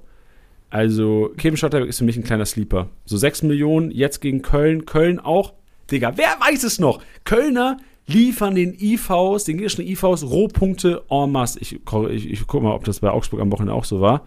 Wochenende Jubileo 74, Maxi Bayer 89. Ja, en masse ist das nicht, aber im Grunde genommen hast du hast da fast einen grünen Balken geschenkt bekommen für eine durchschnittliche Leistung der Augsburger. Dann, nee, das nächste kann ich nicht vorlesen, Bench. Den, sonst, das kann ich nicht machen. Ja, das, das ist hart. Warum Willst du es von mir hören? Sag ganz kurz. Nacho Ferry ist. Ja, ich habe die nur rein. Weißt du, warum ich sie aufgeschrieben habe? Hätte ja sein können, dass wir generell nicht über Nacho Ferry reden, den ganzen Podcast. Und ich muss einfach mal erwähnen, weil es schon eine witzige Story an sich ist, so, dass, ja, dass ja, er jetzt ja, einfach trifft und ich ihn nicht mehr im Kader habe. Dann, ja, aber ja, ja, passt. Dann ein Babu als deine Kaufempfehlung. Ähm, Gummi zur Halbzeit rausgegangen. Äh, keine große Kaufempfehlung, weil er auch nicht überzeugt hat. Die zweite Halbzeit ist für mich ein komplett offenes Duell, aber ein Babu eventuell wieder Startelf relevant. Und jetzt, Leute, aufpassen, weil jetzt wird der Einkaufsladen pickepacke voll. Wolfsburg gegen Gladbach, nächsten Freitag, bedeutet für mich als Kickbase-Manager alles, was Wolfsburg, wo Wolfsburg draufsteht, alles, was Gladbach draufsteht, einpacken, ob es ein Bono ist, ob es ein Gerhard ist, ob es ein Franks ist, der ist anscheinend vor einem Orbert spielt. Also bei Kovac haben wir gelernt am Wochenende. Von einem Arnold. Kurs genau, sorry, von einem Arnold. Von ja. Kovac haben wir gelernt am Wochenende, dass Kovac Trainingsleistung und Form belohnt. Was ich geil finde aus neutraler Sicht, aus Kickbase ist halt scheiße, weil du nicht weißt, wer geil trainiert an einem Donnerstag, an einem Mittwoch. Ähm, ich glaube, das ist gut für Wolfsburg an sich. Also so wirst du, glaube ich, langfristig Erfolg haben, weil, glaube ich, Spieler das auch appreciaten. Wenn du hart unter der Woche arbeitest, hast du eine Chance auf Startelf. Das Geile ist für das Kickbase-Manager Freitag, wir sehen es, wer geil trainiert hat unter der Woche. Und wenn die Startelf rotiert, also für mich komplette zweite Garde. Aber auch ein Thiago Thomas. So alle verkaufen den jetzt. Ja, aber nimm den doch mal mit bis Freitag. Lass ihn doch noch mal im Kader bis Freitag und gucken, ob er spielt. Czerny, auch so ein Kandidat, also die komplette zweite Garde relevant. Und Willi Orban will ich noch mal reinpacken, weil Willi Orban jetzt schon individuell trainiert und nach Lernspielpause ins Teamtraining integriert wird. Und eventuell so 12. 13. Spiel der Kader-Comeback und am 14. sehen wir Willi Orban wieder in alter Manier seine Rohpunkte sammeln und eventuell ja in euren Teams. Feierabend. Solide Einkaufswagen. Ja. Und nach dem Einkaufswagen, weil ich immer noch gerade im Redefluss bin, würde ich gerne ähm, alle Freundinnen da draußen von Kickbase-Managern einmal ähm, appreciaten im Podcast. Und unter anderem hat uns Svenja geschrieben. Svenja ist momentan mit ihrem Freund in Australien unterwegs und klagt so ein bisschen oder beschreibt ihr Leid oder beschreibt so die Beziehung zu einem amtierenden Kickbase-Manager und schreibt davon, dass der Kollege, sie hat leider nicht den Namen des Freundes, glaube ich, geschrieben, oder wenn, dann habe ich ihn nicht notiert, ist ja auch Schnuppe. Äh, Svenjas Freund ist wohl sehr Kickbase-süchtig und auch noch Dortmund-Fan und hat unter anderem sich jetzt am Wochenende ähm, in Australien, ich weiß nicht, ob die Urlaub machen oder ob die da länger sind, aber stell dir vor, du fliegst nach Australien, fliegst da auch 40 Stunden, fucking 40 Stunden fliegst dahin, musst 20.000 Mal umsteigen, hast äh, bis, bis tot bis noch was, was du opferst, um da zu sein. Und dann steht der Freund nachts um 4 Uhr auf und guckt Konferenz und Buddy. so sammelt Kickbase-Punkte und ist wahrscheinlich den ganzen Tag über müde. So, da wäre ich auch abgefuckt. Aber ich wollte die Story nur mal einpacken, weil ich es irgendwie auch geil finde, dass der Freund einfach durchzieht. Einfach mal nachts um 4 Uhr Wecker stellen für Kickbase-Punkte sammeln. Finde ich geil. Ja, also ist hart, aber ich sag's dir, wie es ist, da sehe ich mich, ne? Also. Äh, Ich habe auch, ich erinnere mich noch, ich war ähm, zu Saisonfinale letztes Jahr war ich ja in, äh, in den USA. Und USA Jo, in. Cali sind neun Stunden Zeitverschiebung. Das heißt, ich hatte ähm, zweite Liga, Lautern war nachts um vier auch das Spiel. Ja, aufgestanden. Ja, safe aufgestanden. Also wirklich, du, du machst es dann einfach, weil du, du weißt, du denkst da dran. So, du kannst schon gar nicht mehr richtig schlafen. So, das zerstört teilweise auch deinen Urlaubstag dann, aber du kannst nicht. Es geht nicht anders. So, du kannst ja deine Person nicht ändern. Du kannst nicht deine Interessen auf einmal äh, nicht ausüben.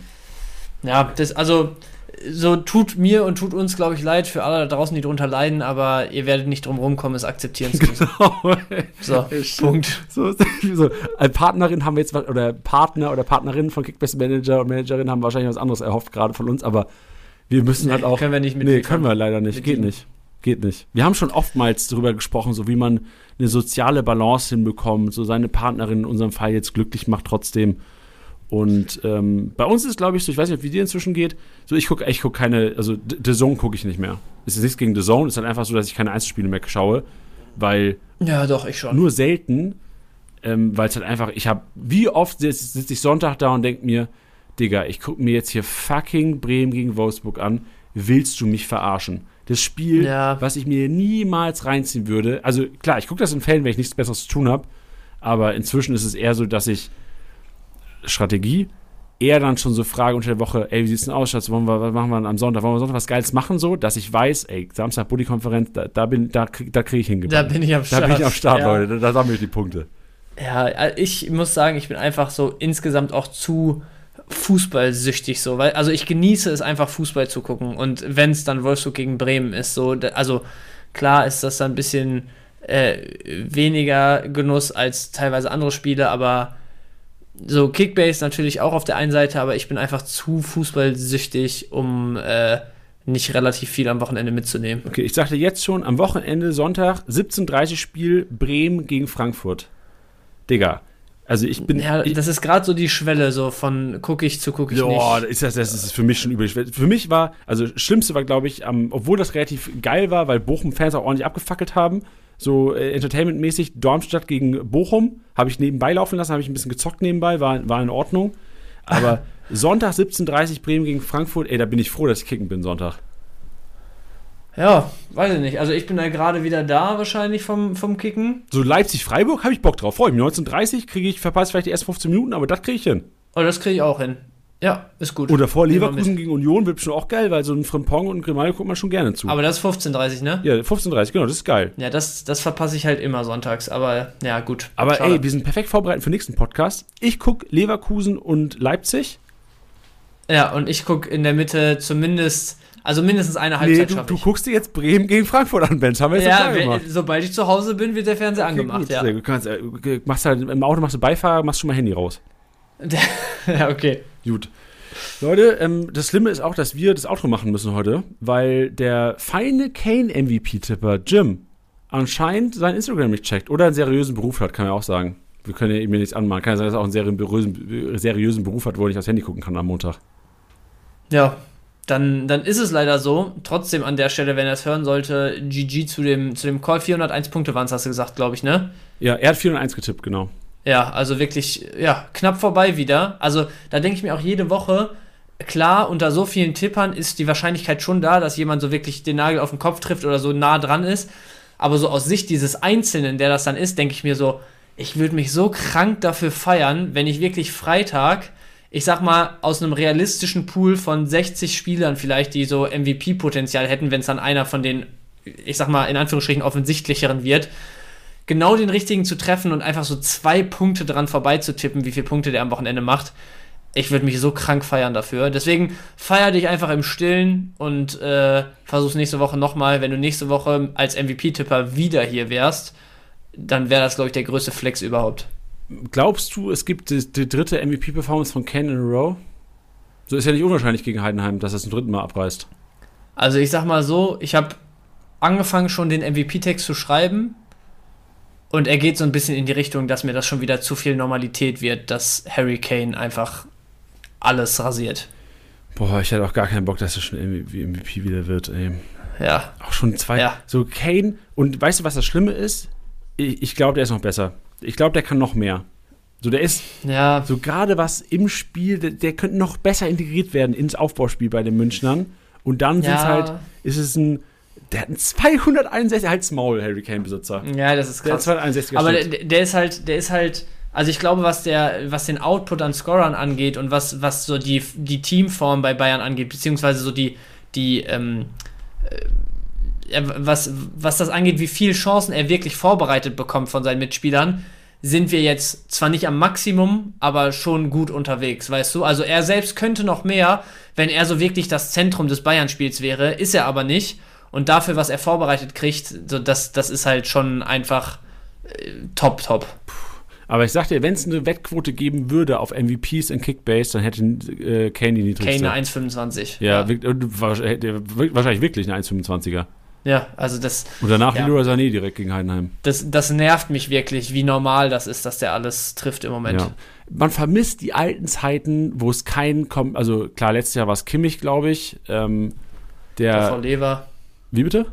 davor Lever, Lewandowski. Ja, ja, aber man vermisst so. Letztes Jahr bei Kimmich war es schon so, dass es nicht Normalität war, dass du einen hattest, der, der krass rasiert. So Kimmich hatte auch seine Schwachstellen gehabt letztes Jahr. Ich glaube auch, auch mal rot gesehen oder sowas.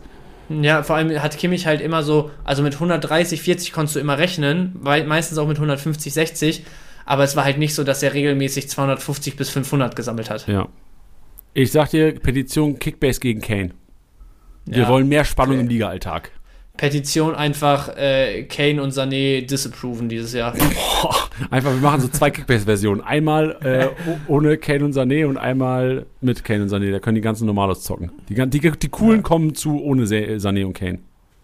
Ey, wär, das wäre doch bestimmt auch eine Idee, die mal hier und da in Kickbase-Ligen in Privaten besprochen wurde, dass man einfach immer den, den besten Punkte aus dem Vorjahr im, im Folgejahr sperrt in den Ligen sozusagen. Also weißt du, dass du dann nächstes Jahr zum Beispiel Kane nicht spielen dürftest, ich sag mal bei Leverkusen jetzt einen, einen Hofmann nächstes Jahr oder einen Wirtz oder so nicht spielen dürftest, dass bei Stuttgart ein Girassi rausfliegt und so, dann hast du doch nochmal viel weniger von diesen kranken Konstanten drin, oder? Ja, und vor allem, also ja, guter Take-Bench. Ich finde vor allem, ich feiere vor allem alle, äh, nicht vor allem, ohne vor allem, ich feiere alle Ligen, die es durchgesetzt haben, vor der Saison MVP zu verkaufen. Weil das Ja. ist, bringt so viel mehr Spannung rein, weil du hast wirklich nicht diesen, ihr merkt so ein bisschen hier, wir sind beide keine Kane-Besitzer, so fuckt uns so ein bisschen ab, ja. Und das hast du dadurch halt komplett nicht. Da freust du dich eher, ha, geil, Kane MVP. Weißt du, als Kane MVP wurde, so ein Punkt vor Sané, da hab ich mich richtig Ja, ja, gefreut. Da ja, musst du schön dein Kane verkaufen. Ja, ja, ja. Ja, stimmt schon.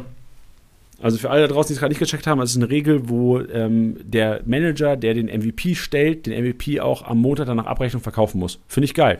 Finde ich, finde ich scheiße, wenn ich ihn habe, finde ich geil als Liga und meistens ist ja so, dass du ihn nicht hast. Also eigentlich ist es eine geile Regel.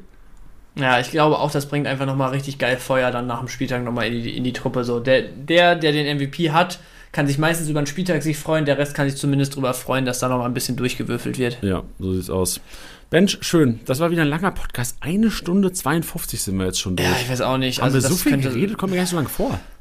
Ja, es, es war am Anfang vor allem, glaube ich, sehr, sehr wild. Aber war es wild oder war es einfach lang? Es war beides, glaube ich. Also lang offensichtlich und wild war es, glaube ich, auch. Aber wild in dem passt. Sinne, dass es undurchsichtig und unstrukturiert war. Also gerne auch mal Kritik äußern an meiner Seite. Ja, nicht an deiner Seite, wenn an unserer Seite schon mal. Äh, aber ich glaube, es war einfach. Am Anfang sind wir wieder sehr, sehr weit äh, abgedriftet. Aber ich Aber wir glaube haben nicht so im geredet. Sinne wir von haben, wir haben noch den ganzen undurchsichtig. Tag über Spieltag geredet. Über, über Ja. Wir haben aber jetzt- was- Ich habe einmal also- gefragt also- mit alles gut. Alles gut. Ja, aber ich erinnere mich noch, dass wir so nach 20 Minuten, glaube ich, noch nicht mal richtig im Spieltag drin waren, sondern immer noch so bei Nacho, Nacho Ferry und letzter Office League und gerade so mit Dortmund angefangen haben. Ja, ey, und wir, Ist aber auch egal. ey, und wir haben noch nicht mal über, guck mal, wir haben noch nicht mal über Tuchel geredet. Über Sky-Interviews. Wir haben stimmt. noch nicht mal über äh, Riason Klatsch Koman geredet. wir, haben, Ja. wir haben so viele Sachen noch nicht mal besprochen heute. Ja, aber ich glaube, äh, dabei belassen wir es jetzt auch und hoffen, dass die nächste Woche ähnliche Themen nochmal bringt, die wir dann vielleicht aufgreifen Meinst du, können. Tuchel rastet noch mal aus nach einem 0-0 gegen Heidenheim?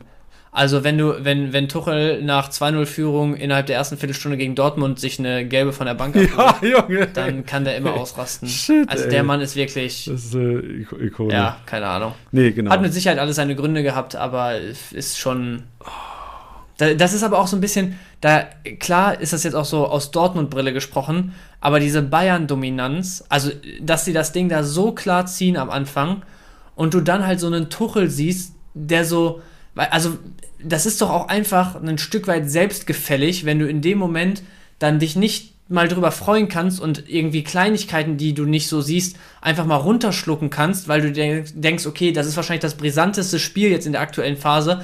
Wir scheinen das hier klar zu ziehen. Ich freue mich jetzt einfach mal darüber, wie es läuft. Sondern in solchen Situationen sich immer noch über alles und jeden zu ärgern und überall irgendwie seinen Senf zu geben zu müssen. So, gib dich doch einfach mal zufrieden. Ich glaube, mit diesen Worten können wir den Podcast beenden, Bench. Nichts hinzuzufügen. Okay, danke schön. Oder du bist gerade drin, ne? Du hättest, du hättest, theoretisch könnte das Ding noch eine halbe Stunde gehen hier heute. Ja, aber, aber war gut, dass du mich jetzt angefangen Okay, hast. gut. Gut. Danke, Leute, fürs Zuhören. Wir sehen und hören uns wieder auf den anderen Channels. Haut rein. Bis nächste Woche im Erstiger Podcast. Bis dann, ciao, ciao. Das war's mal wieder mit Spieltastiger Besieger, der Kickbase Podcast. Wenn es euch gefallen hat, bewertet den Podcast gerne auf Spotify, Apple Podcasts und Co.